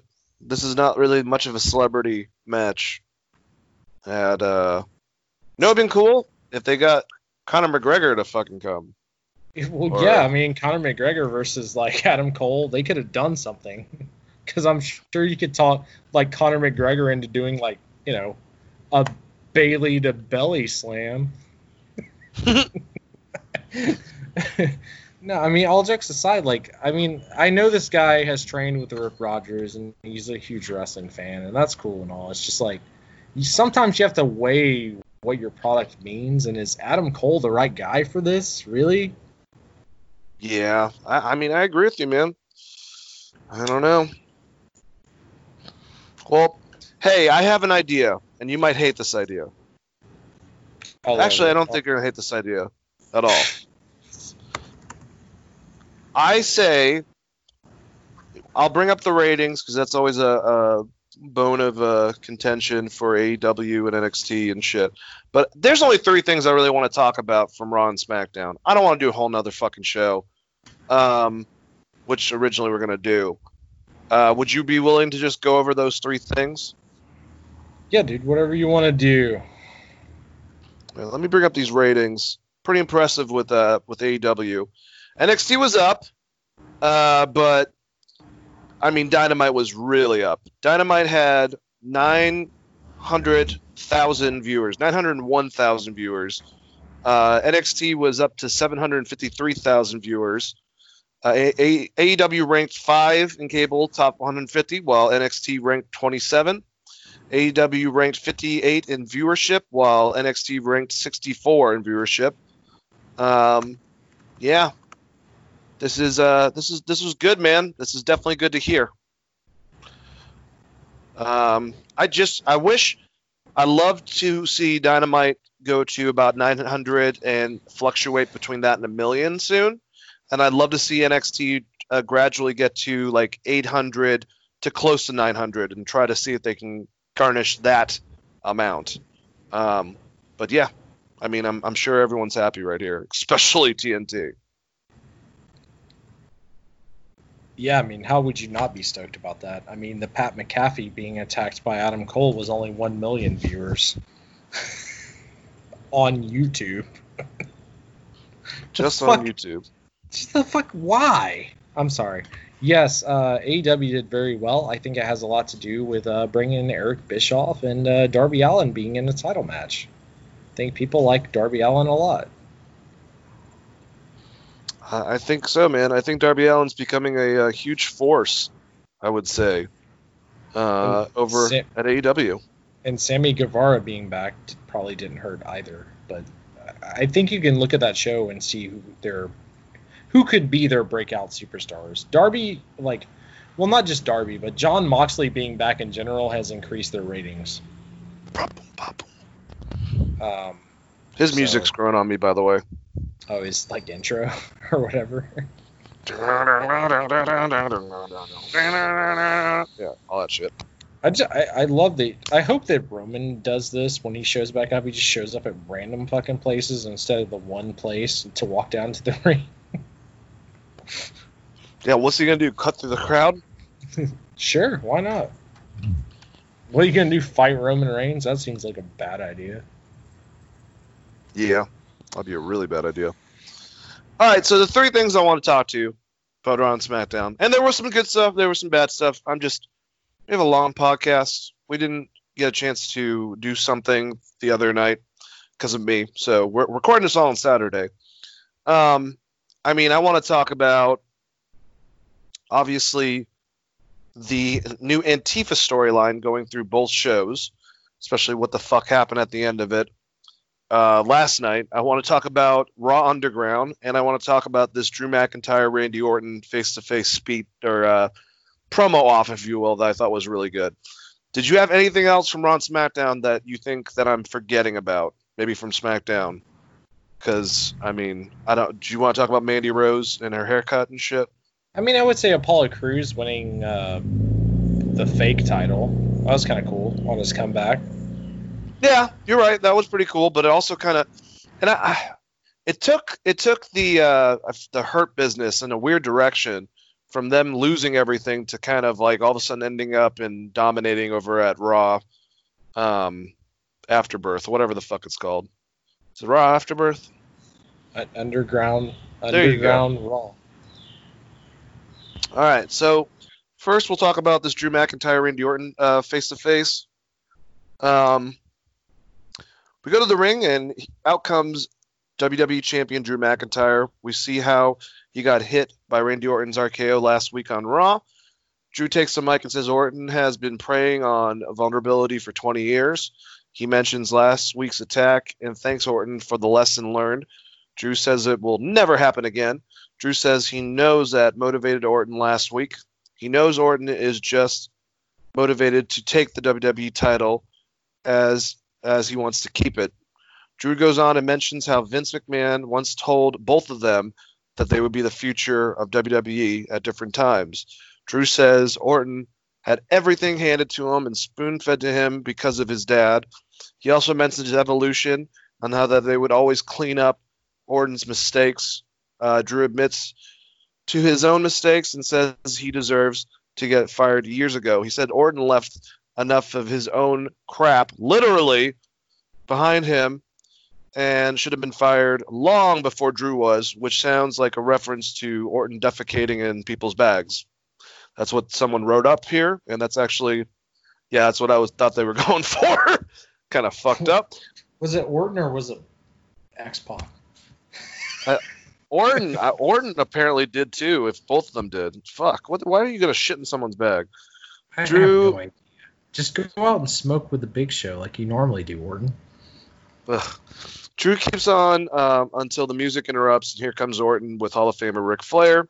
Orton interrupts Drew and admits he shouldn't. He should have been fired uh, multiple times. Orton says he was given chances over and over because he is the chosen one and the best ever. Orton challenges Drew to come up with something original against him, something instead of whatever Edge says about him getting everything served to him. Like Drew uh, lays the title down in the middle of the ring, and he says, "All right, Randy, you want me to shoot with you?" Drew recalls how the Undertaker talked about pulling Orton to the level in the Last Ride documentary.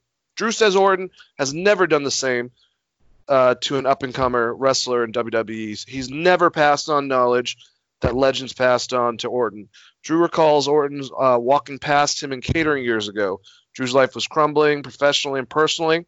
His mother was sick, and he was far from home. Orton could have lent out a hand, but he didn't.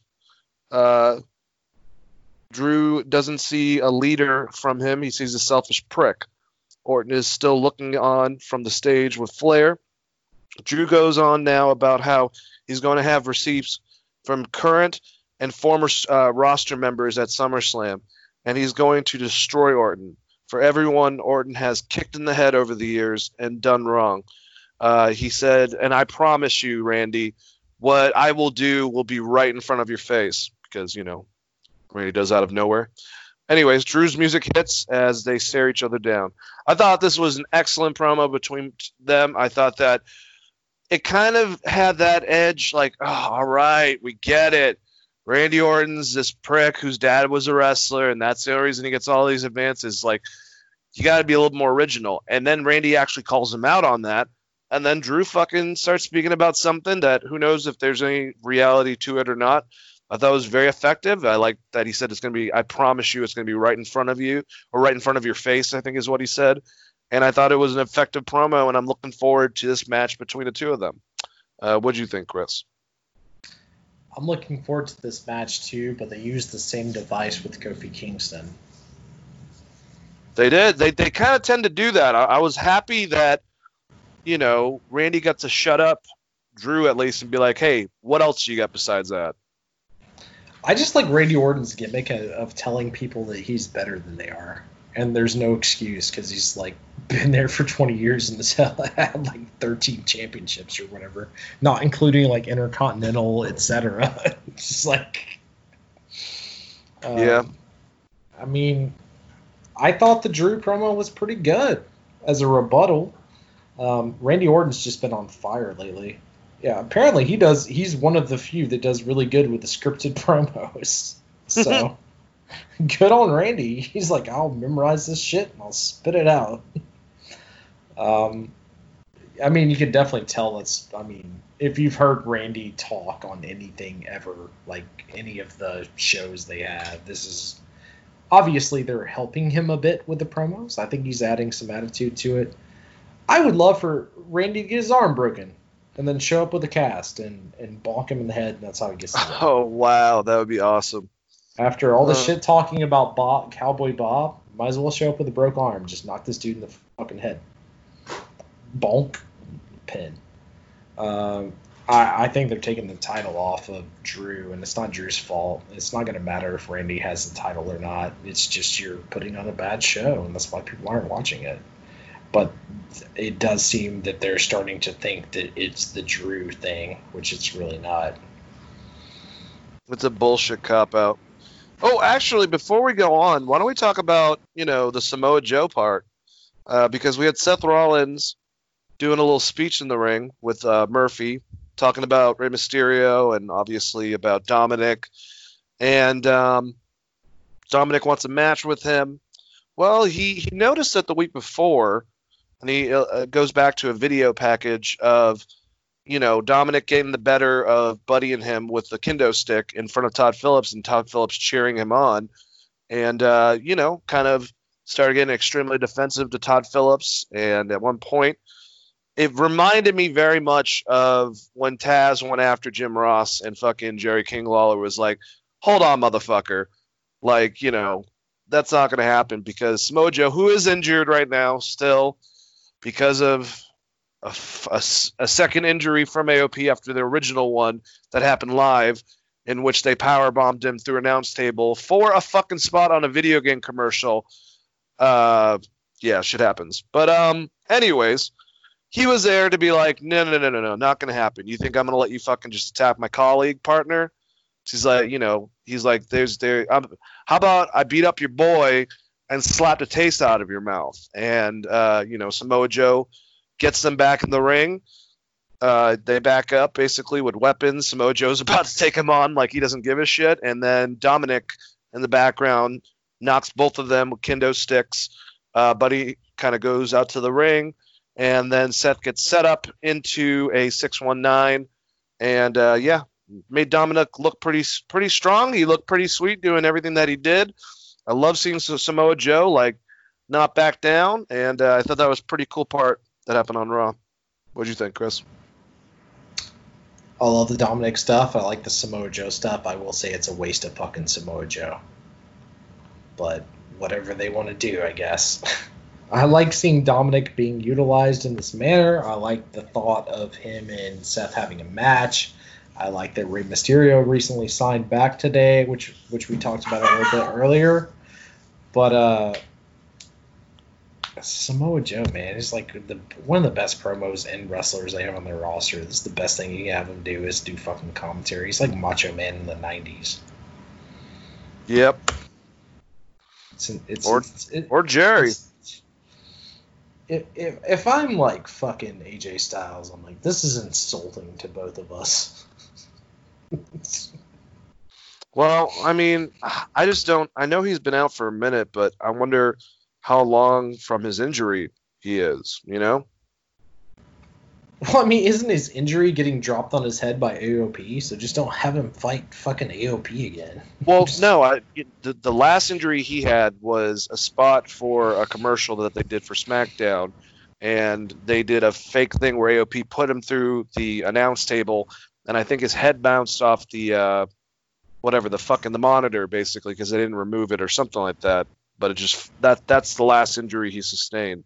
Before that, it was them dropping him in an actual match. So what either like either like uh like you know DIY is the greatest tag team of all time and they're unscathed for some reason or like AOP is the worst tag team of all time like I I don't know what happened like it's Samoa Joe like how are you hurting this guy I don't know man. Sucks. He got Well, hurt in a commercial with AOP yeah that, that they put him through a uh, what call it announce table uh, for a commercial for I think SmackDown. Or the or it was either SmackDown or 2K20 when that came out, and it was right when he came back from injury. Um, and like I said, they they double power bombed him through the fucking announce table, and something just went wrong, and it fucked him up again. I mean he he came back from injury from them though like why would you Yeah. put him like directly against them again I don't I understand this is like I, I kind of got it with Kairi Sane because it was like almost a punishment because she was going to leave that contract basically but like the fuck is is Samoa Joe's contract almost up Dane is that what's happening no idea. I have no fucking clue. Uh, let's talk about the last two things that are obviously the big counting uh, uh, talking points, if you will. Um, so there is a new group of wrestlers called Retribution, Chris. Now we had a conversation not too long ago where you said, and I agreed with you, that trying a new age Nation of Domination, in which they decided not to go with, was probably a bad idea because it would be too politically you know, in depth. So instead of doing that, something that they've already at least tried, so they know that they there might be, you know, some benefit in trying it out. We're gonna go full fucking Antifa storyline. Call the group Retribution and have them on Monday Night Raw throw Molotov cocktails at a fucking generator. Like that makes a lick of sense whatsoever. Things that don't explode apparently. Um, and screw with, you know, the mics and the lights and shit. And then last night, you saw them break in, beat the crap out of every audience member, beat up every staff member, even though all the wrestlers apparently weren't there anymore, and destroy everything um, and declare themselves in the ring. We don't know who any of these wrestlers are. Uh, I don't know. They don't sound familiar at all, so I have no fucking clue what the hell's going on. And they're basically a knockoff Antifa. And I don't know. Personally, to me, I think Antifa is a fucking joke, and I don't know why the hell you would even try to do a storyline of of people, you know, rioting basically. Like, what the fuck is wrong with Vince? What the fuck? we can only hope that this is somehow anchored by Daniel Bryan, and Daniel Bryan is going to come out as like the savior of this thing. Ugh. I don't even know if I want that. I think that'll look bad on Daniel Bryan. This I mean, yeah, he, I mean, he just he just had a baby, so he's going to be gone for a couple months anyways. So like, I don't, I don't know, dude. This is exactly what I was saying. They would have done the same thing with Nation of Domination. It would have been the same problem because they wouldn't have done Nation of Dominations. They they would have done like a Black Lives Matter political group and then tried to work that into wrestling where it's like well now i don't want to see these guys lose but they're supposed to be heels. It's it's the same fucking thing like it's don't mix politics with wrestling. It never ends well. I mean uh, unless you're mjf and the po- politics is you just want to be champion or whatever or ec3 i guess. But this is uh yeah no it sucks so they bomb the a generator right on monday night raw so we get to spend the rest of monday night raw watching very shitty blair witch project i guess Oh, here's even funnier. So I decided because I'm sick and twisted to turn on 205 Live to see what would happen. So I guess they filmed it at a different time because none of the stuff was fucked up on 205 Live somehow.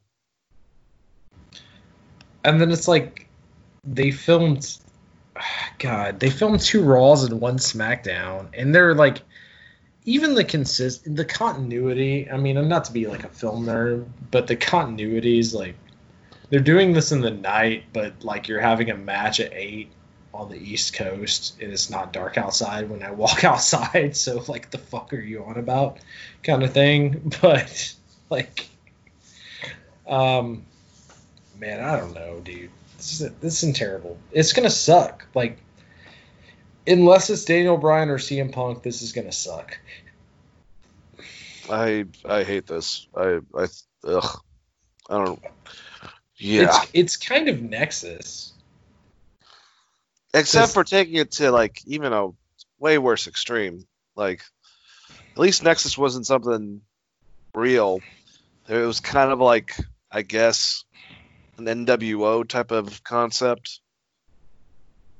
This is well, like too much for me. I mean, I mean, kinda. They were definitely a political movement against WWE, which is what they're going for. But it's the wrong time to go for this, and that's what I was it's saying. gonna be such good shit.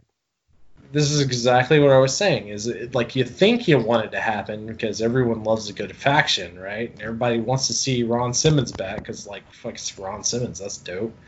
But at the same time, as soon as WWE puts it into like activation mode, it's terrible. so it's like it's it's we knew it was going to be bad. I did not know they were going to do this. It was really surprising to me they had like one minute on Raw, and I don't know how much time they. I guess they had the whole end of SmackDown, right? Mhm. So like five five minutes or whatever. But God, this was terrible. They should focus more on uh, Bayley's hair. She's getting all sorts of cool shit carved at the back of her hair. If you follow her on Instagram, that's way I'll, more I'll- entertaining. I'll be sure to look into that.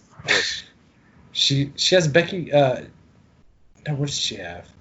All the gold is on the back of her head right now. I think it's pretty good. I'm gonna shave "fuck my life" on the back of my head. Uh, I mean, that would be better than the Antifa storyline. so, all right. So I think that me and you might differ, but let me explain myself on this next part with Raw Underground. I didn't 100% hate this compared to the Antifa fucking storyline that we're going to be getting, mainly because that was the two things they premiered. And the reason why I'm saying this, I don't think there's enough of pro wrestling fans that are all uh, also MMA fans that are going to want to watch this on a third hour. But if this kind of branches off, either gets put on the network and they kind of pepper it in on Raw a little bit to kind of build something, and we get to see more displayed, you know, stuff that we are seeing on NXT with the Oni Lorcan uh, matches with uh, Timothy Thatcher. You premiere a wrestler, either they're already big and they would make sense for them to be a part of something like this. These basically what Josh Barnett's been doing, what Matt Riddle did with his promotion, uh, and Frank Mir with with Josh Barnett with their promotion of having these these fake, you know, UFC MMA style fights. If if I'm just saying 205 Live probably has a viewership of, of 20. If you put this on as a different program and it's got this type of feel, I'm not saying that Shane has to be, you know, a part of it. it I guess it makes sense because at one time Shane tried to convince Vince before Zuffa and uh, and uh, Dana White to buy the UFC and let him like basically run it a long time ago. So I know he's invested in this concept. But if you get to show off Chad Gable in a certain way, Dolph Ziggler is actually a wrestler. You know, you have both Tucker and fucking Otis that are both have wrestling backgrounds. You have Timothy Thatcher, so you can show off NXT talent. You got, you know, Oscar you can put in there with someone like Mercedes Martinez. If there's a way to do this a correct way, I I'm actually interested. But the way that they presented on Raw and just giving us like three random segments and then fucking you know uh, M uh, what the hell uh, MVP takes it over and whatnot, kind of confusing. I don't know what's going to happen next week. They're going to keep on doing this. But like I said, there is a level of intrigue with me with them trying something like this, if that makes sense. You hated it completely, didn't you? Yes, but I'll I'll explain why I hated it. Um, I hate it because you got to do one or the other. Like the thing that works about uh, Barnett's uh, Bloodsport is that's the entire show. It is a shoot wrestling show. Pro Pro Noah, like where Ken Shamrock came from, that was their style. Even though it was a work, it was still a kind of a shoot, etc. That that's your style. You can't do this, but then like believe that the Monday Night Messiah is doing a Falcon arrow later on in the night. That is the problem. You're you're cutting your show in half, and also like, I I watched Ivar just hit all of his wrestling moves, basically all of his fucking normal wrestling moves, in what was supposed to be a. Sh- Yeah. so you can't do this. I mean, you can you can like if you want to have like just good ass wrestling matches, put that on WWE Network. Like you know, like if Ziggler just wants to stretch somebody, or someone thinks he can take Ziggler, like you want to have like an amateur wrestling match on the WWE Network or whatever, because you're already exposing the fucking. I'm not sound like Jim Cornette, but you're already exposing the business when you start talking about FCW and shit and like how you were trained for all your top stars with Bayley and, and Seth anyways. Why not just do that there? This Fight Club thing is is dumb. I mean the Fight Club thing should be if you're gonna do it, you would have to do it like more hardcore and have someone like a Jon Moxley or someone. It would be like the ringer of the Fight Club, but like like a shoot style wrestling where they do the same shit as your normal wrestlers on your normal ass wrestling show. It doesn't fucking work. It's bad. Yeah, I can agree with that. I can agree with that because it kind of exposes one way or another. Even though, I mean, technically throughout the breakdown, wrestling has, if if we were to pretend that it's, and at one time it was obviously, you know, pretend it's not a work, um, has different rules that apply to it than MMA does, you know.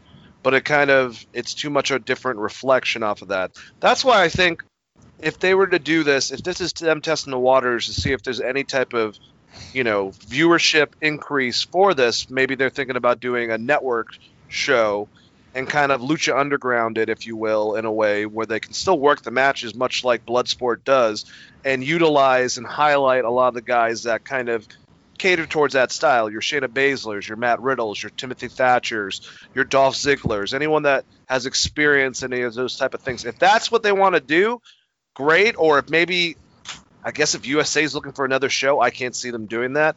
But if they're going to try to put this on the third hour, I think that it will not look good uh, compared to their other stuff. It just will look fucking weird to have try to incorporate MMA and pro wrestling in the same three-hour show.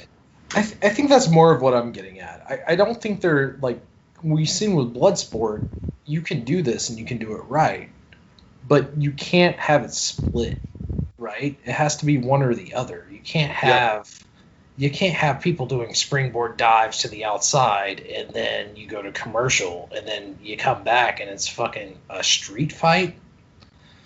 Right? Like it, you can't do it. You got to choose one or the other. And I'm not, you know, I'm not here to talk about the legitimacy of boxing or UFC because, as you know, I have questions about all sports.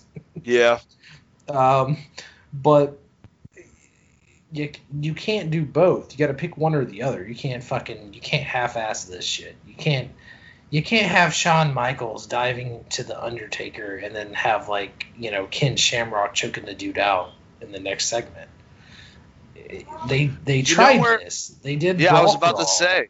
Well, not only brawl for all, but it looked I and I loved it, but it looked awkward when they had the Lions Den matches with Dan Severn, Ken Shamrock, Owen Hart, Bret Hart, where they would do these style type of things where it was a work shoot. Well, it was a worked MMA match basically in the middle of a fucking cage, and then you would go back to normal pro wrestling. It just looked weird. And also, Brawl for All is was a damn it was it was real, and that did not help them look. It looked weird comparing to pro wrestling. I mean, if you're gonna try to do this and present it as a shoot, you should definitely just bring back Bart Gunn, since he won the first fucking thing. Just put him in this. How about how about Josh Barnett versus Bart Gunn? Sure. Matt Riddle versus Bart Gunn. That's how you get a guy over, I guess. Like, like I don't know what they're doing. I mean, they're just throwing shit at the wall, and like, Seeing if like anything sticks. And like everyone said, like Vince McMahon's been so behind the times, he probably just saw Fight Club and he's like, "Oh, that was a good movie, pal." Like, We're gonna take we're gonna take two different things from that. We're gonna have a you know a organization that destroys stuff like Project Mayhem, and then we're gonna do the Fight Club. I mean, that is what it seems like happened. It's like he finally saw Fight Club and he was like, "That was a good movie, bud.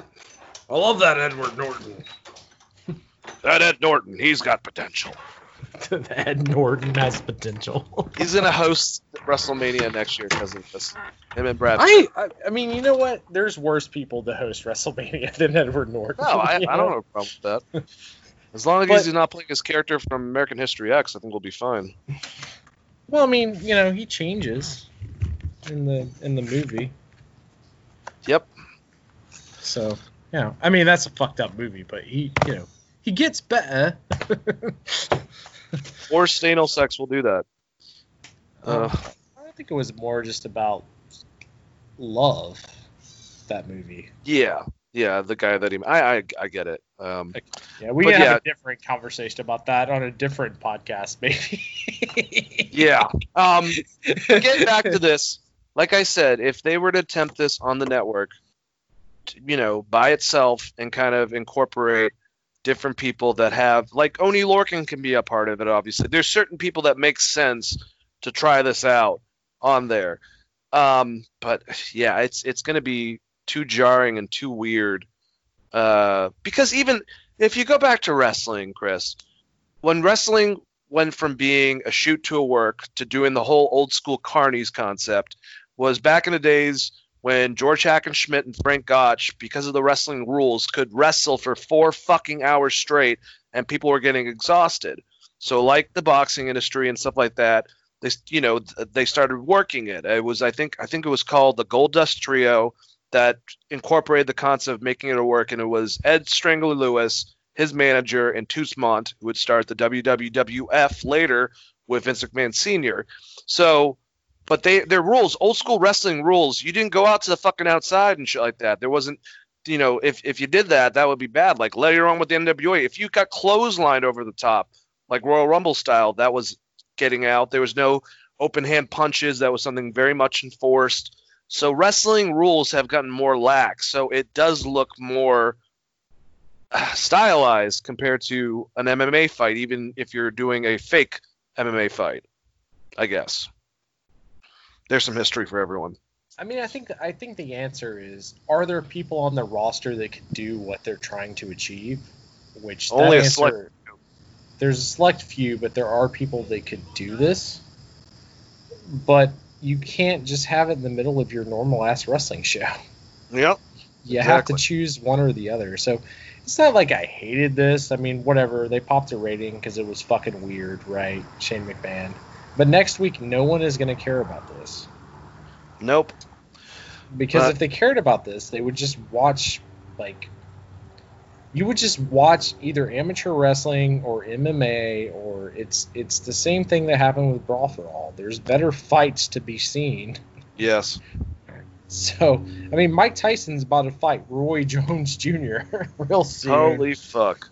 So there's other things you could watch. It's like where Hulk Hogan versus versus Shawn Michaels. Basically.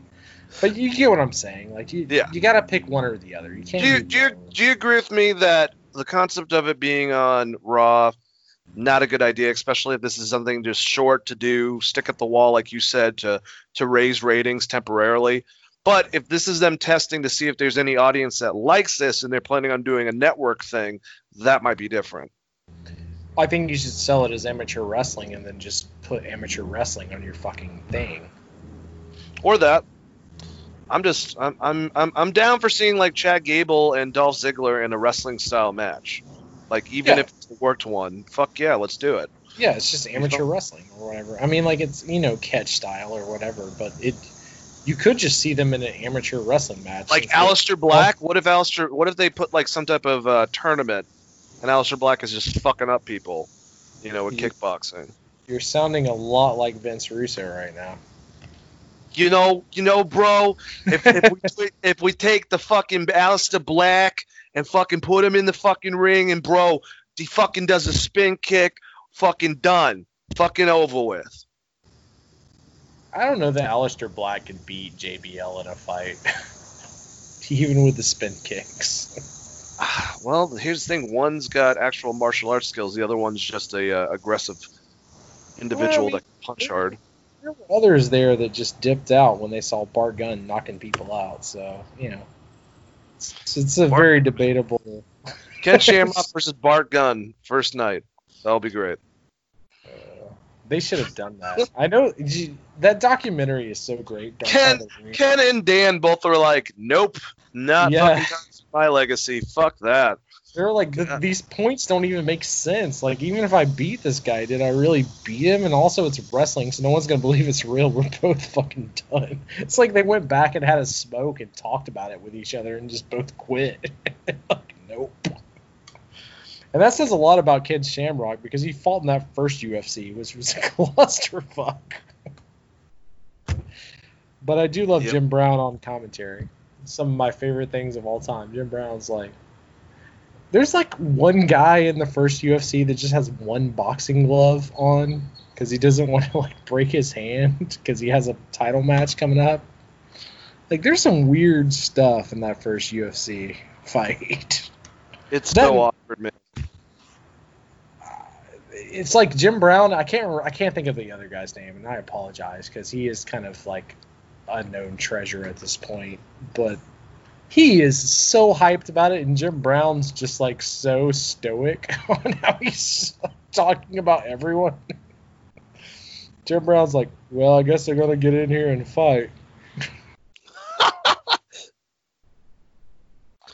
Oh That's not- lord. that's, that's not even a sarcastic impersonation. That's like, watch it. that's like. I did. I know exactly what you're talking about, man. I watched it not too long ago. It was on YouTube for free, so I watched the whole thing. God, it was so awkward. It's like, man, based on the early '90s, UFC has come a long fucking way.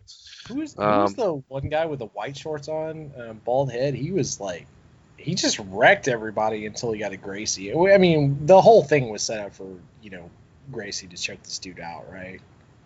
Basically, yeah. and he was able to use his gi too, which was not. That's why Shamrock tapped. He was like, "Is he allowed to do this kind of thing?" He talked about that with us. I think on the interview, he was like, "I, well, I didn't know." He's like, "I, you know, he was choking me with his gi. There's no rules, kind of. So I, you know, like I was gonna die, so I tapped." But he didn't have me with his actual arm.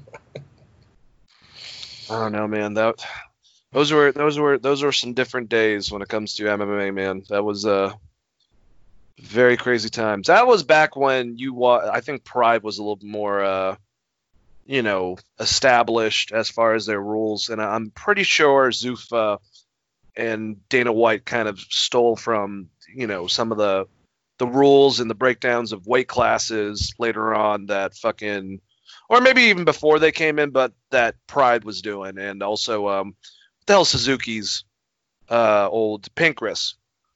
Pan- You know. Yeah, Pancrase was Suzuki, Shamrock, and a bunch of other guys. Um, They just I they, mean- they they organized it better, I think, than UFC did originally off the bat in the mid '90s. which, if the listeners out there haven't heard, check out the Ken Shamrock interview where I ask him if he ever would uh, fight Suzuki again. He said yes, I think. He, I he said yes. He said work or shoot. He would definitely fight him again. Which God, please let that be a thing. Someone Yep. get in touch with Mike Tyson. that would be awesome. uh, but yeah, like if you guys haven't seen that, check that out. And also, Ken Shamrock's a badass. He's still he's still out there on the TNA doing good stuff. Yep. Im- impact, I guess. Um, but yeah, this underground Fight Club stuff sucks.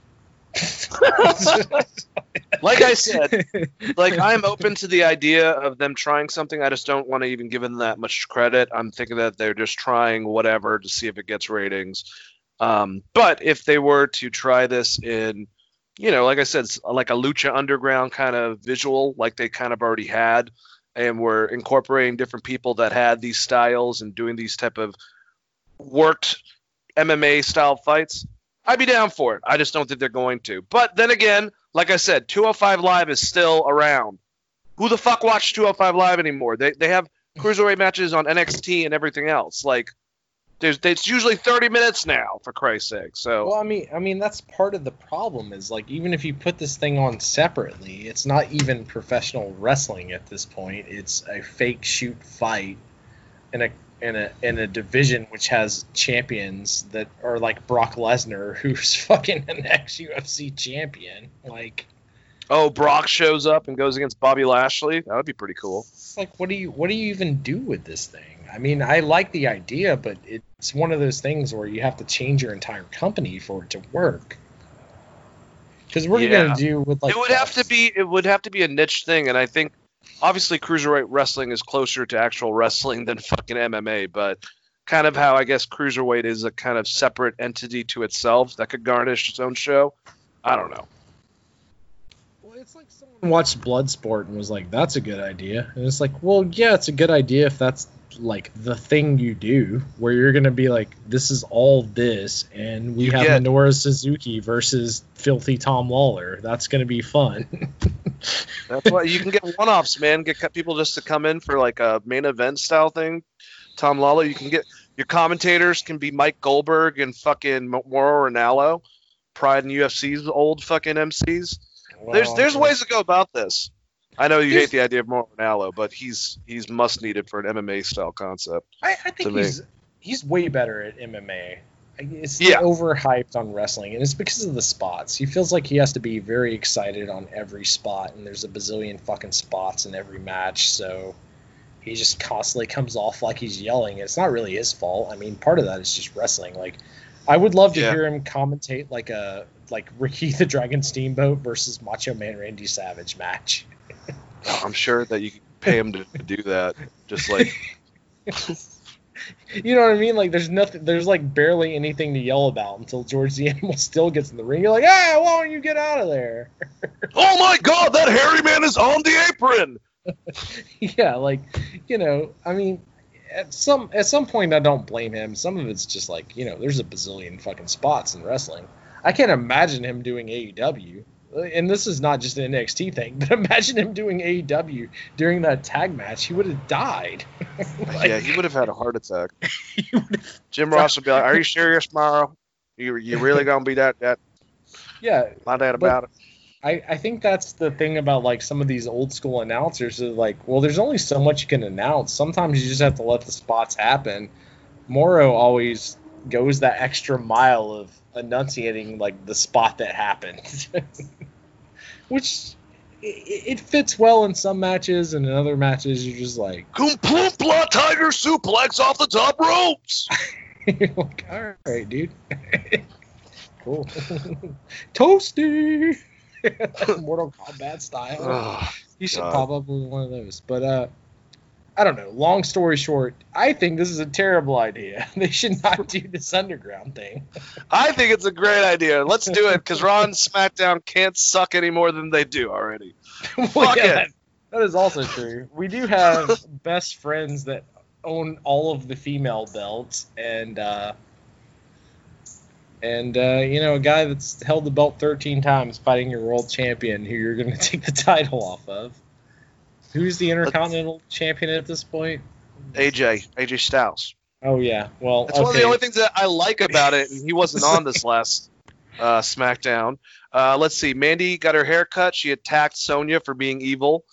Uh, um, now I guess it's gonna be Miz and Morrison going against Heavy Machinery forever. Uh, what else happened? Um, Biggie didn't even have a match, but they talked about how he's gonna have an awesome singles run. Uh, yeah, there was a bunch of nothing on Raw and SmackDown. I mean, this is very this is very unfair to uh, Tuck, like not Tucker, but the other heavy machinery guy. What the hell is his name? Otis. It's very unfair for him. How's he gonna pin someone under the water after they die to win the title? like, how the hell do you how do you Well- in the money in the bank? Braun did show up last night, uh, at least on the Titantron. He made it out of the swamp, and now he's the evil Braun that uh, he was back when he was killing Roman. Apparently, they're just trying to erase the last like two years of booking him into fucking obscurity. Uh, so he's, he called out the fiend, and the fiend looked scared. Actually, I didn't think that was that bad. I mean, it was debatable on whether they were killing Roman, and I definitely remember them getting fucked up by the Undertaker and Kane. So I don't know what they're talking about, but Well, either way, I think we can call that as a show. We brought you a detailed, uh, you know, look at uh, Talk and Shop Mania. Well, we kind of went into it, but we did go over Impact, we did go over NXT, and we did go over AEW, which is really, honestly, at this point, the only shows that matter.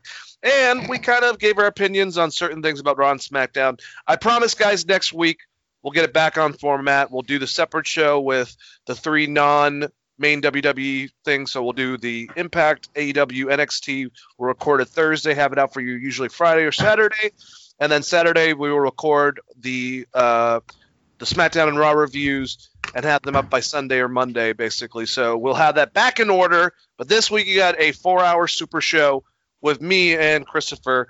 And uh, yeah, I think it was a, pretty good show, very informative um, and uh, you know, no no no uh, negativity whatsoever towards the end. Um, uh, anyways, if you guys want to reach me, I am not on Facebook anymore. Uh, so if you would like, you can go to Twitter, DaneHouse42. Uh, message me. We can talk about some stuff and have a jolly old time. Uh, go to geekvibesnation.com. That's geekvibesnation.com and check out a lot of different news articles. We have all of our podcasts on there. You can find our pages on Instagram, Twitter, on Facebook. Search on Google if you want to find all of our audio formats for our podcast for Wrestling Geeks Alliance. Uh, we're on iTunes, we're on Stitcher, we're on um, YouTube, we are on Spotify, all the major ones, SoundCloud. Just search Wrestling Geeks Alliance. I want to thank my co host, Christopher Brother A. Patton. Uh, I know that you have a hockey show coming up soon. And uh, you know, love the show. Uh, good talking to your brother. Say goodbye to all the people out there. Yeah, for sure. We have a show coming out. It should be up later, probably after I post this one. Um, Skates Throats. We're going to do it at 7:30 tonight. We're going to talk about the playoffs, playoffs, uh, 2014 playoff, uh, and some surprising eliminations, I should say. And uh, if you want to get in touch with me, you want to talk about hockey, you want to talk about wrestling, you want to talk about boxing, uh, yeah, you can hit me at, at Chris R. Patton on Twitter. That's the best way to reach me. And then I think Dane, I think me and you might be doing another show this weekend. Oh yes, I almost forgot about that, guys. I'm uh, not only am I happy about uh, Chris being with me on it, but I am making my return in almost probably over a year to Geek Vibes Live, a show that I helped start and talks about movies. Chris, I'm not, I haven't been into movies as much as I have been, like you know, within the last couple years when I was doing the show. So I got the notes from um, from Tia, and I'm kind of scared because I don't know a lot of the topics. So I'm gonna have to do some investigating. Yeah, are you looking forward to it? I'm definitely looking forward to it, but I also have to do some investigating because Tia just did a great interview about it, or not an interview, but a review about a Lance Armstrong esque movie. And then I was like, hey, you should check out this guy because he's the person that said that Lance Armstrong was a cheater. We had a whole conversation about it. And then, uh, anyways, she sent me uh, a bunch of stuff I have no idea about. So I got a lot of catching up to do. But it's yeah. good to go back to my roots, and I'm glad that my brother in arms, Christopher Brother Ray Patton, will be with me on that. So definitely, we'll have that out. Uh, I don't know if we're recording it live on Blog Talk or if we're doing it over Skype. If we're doing it over on Blog Talk, we'll be live on Blog Talk at 8 o'clock, I believe. If not, you guys will probably be able to hear it Monday. So definitely look for that on the uh, Geek Vibes Nation page and or audio platform. For sure. Well, I mean, well, that's all for me, Dane. Thank you And that's so all for me. Thank you so much. Thank you guys so much. Y'all have a wonderful time, whatever you're doing right now, and join us next week for our next show. You guys have a great one. Let the Geek Vibes be with you, and peace out.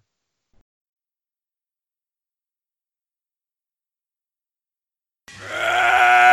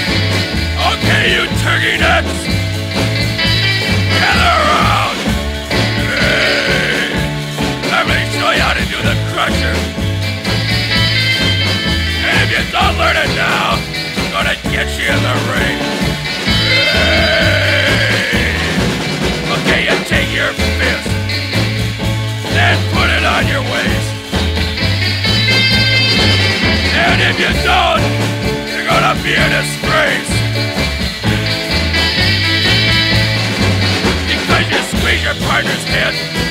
Just just blow in the face.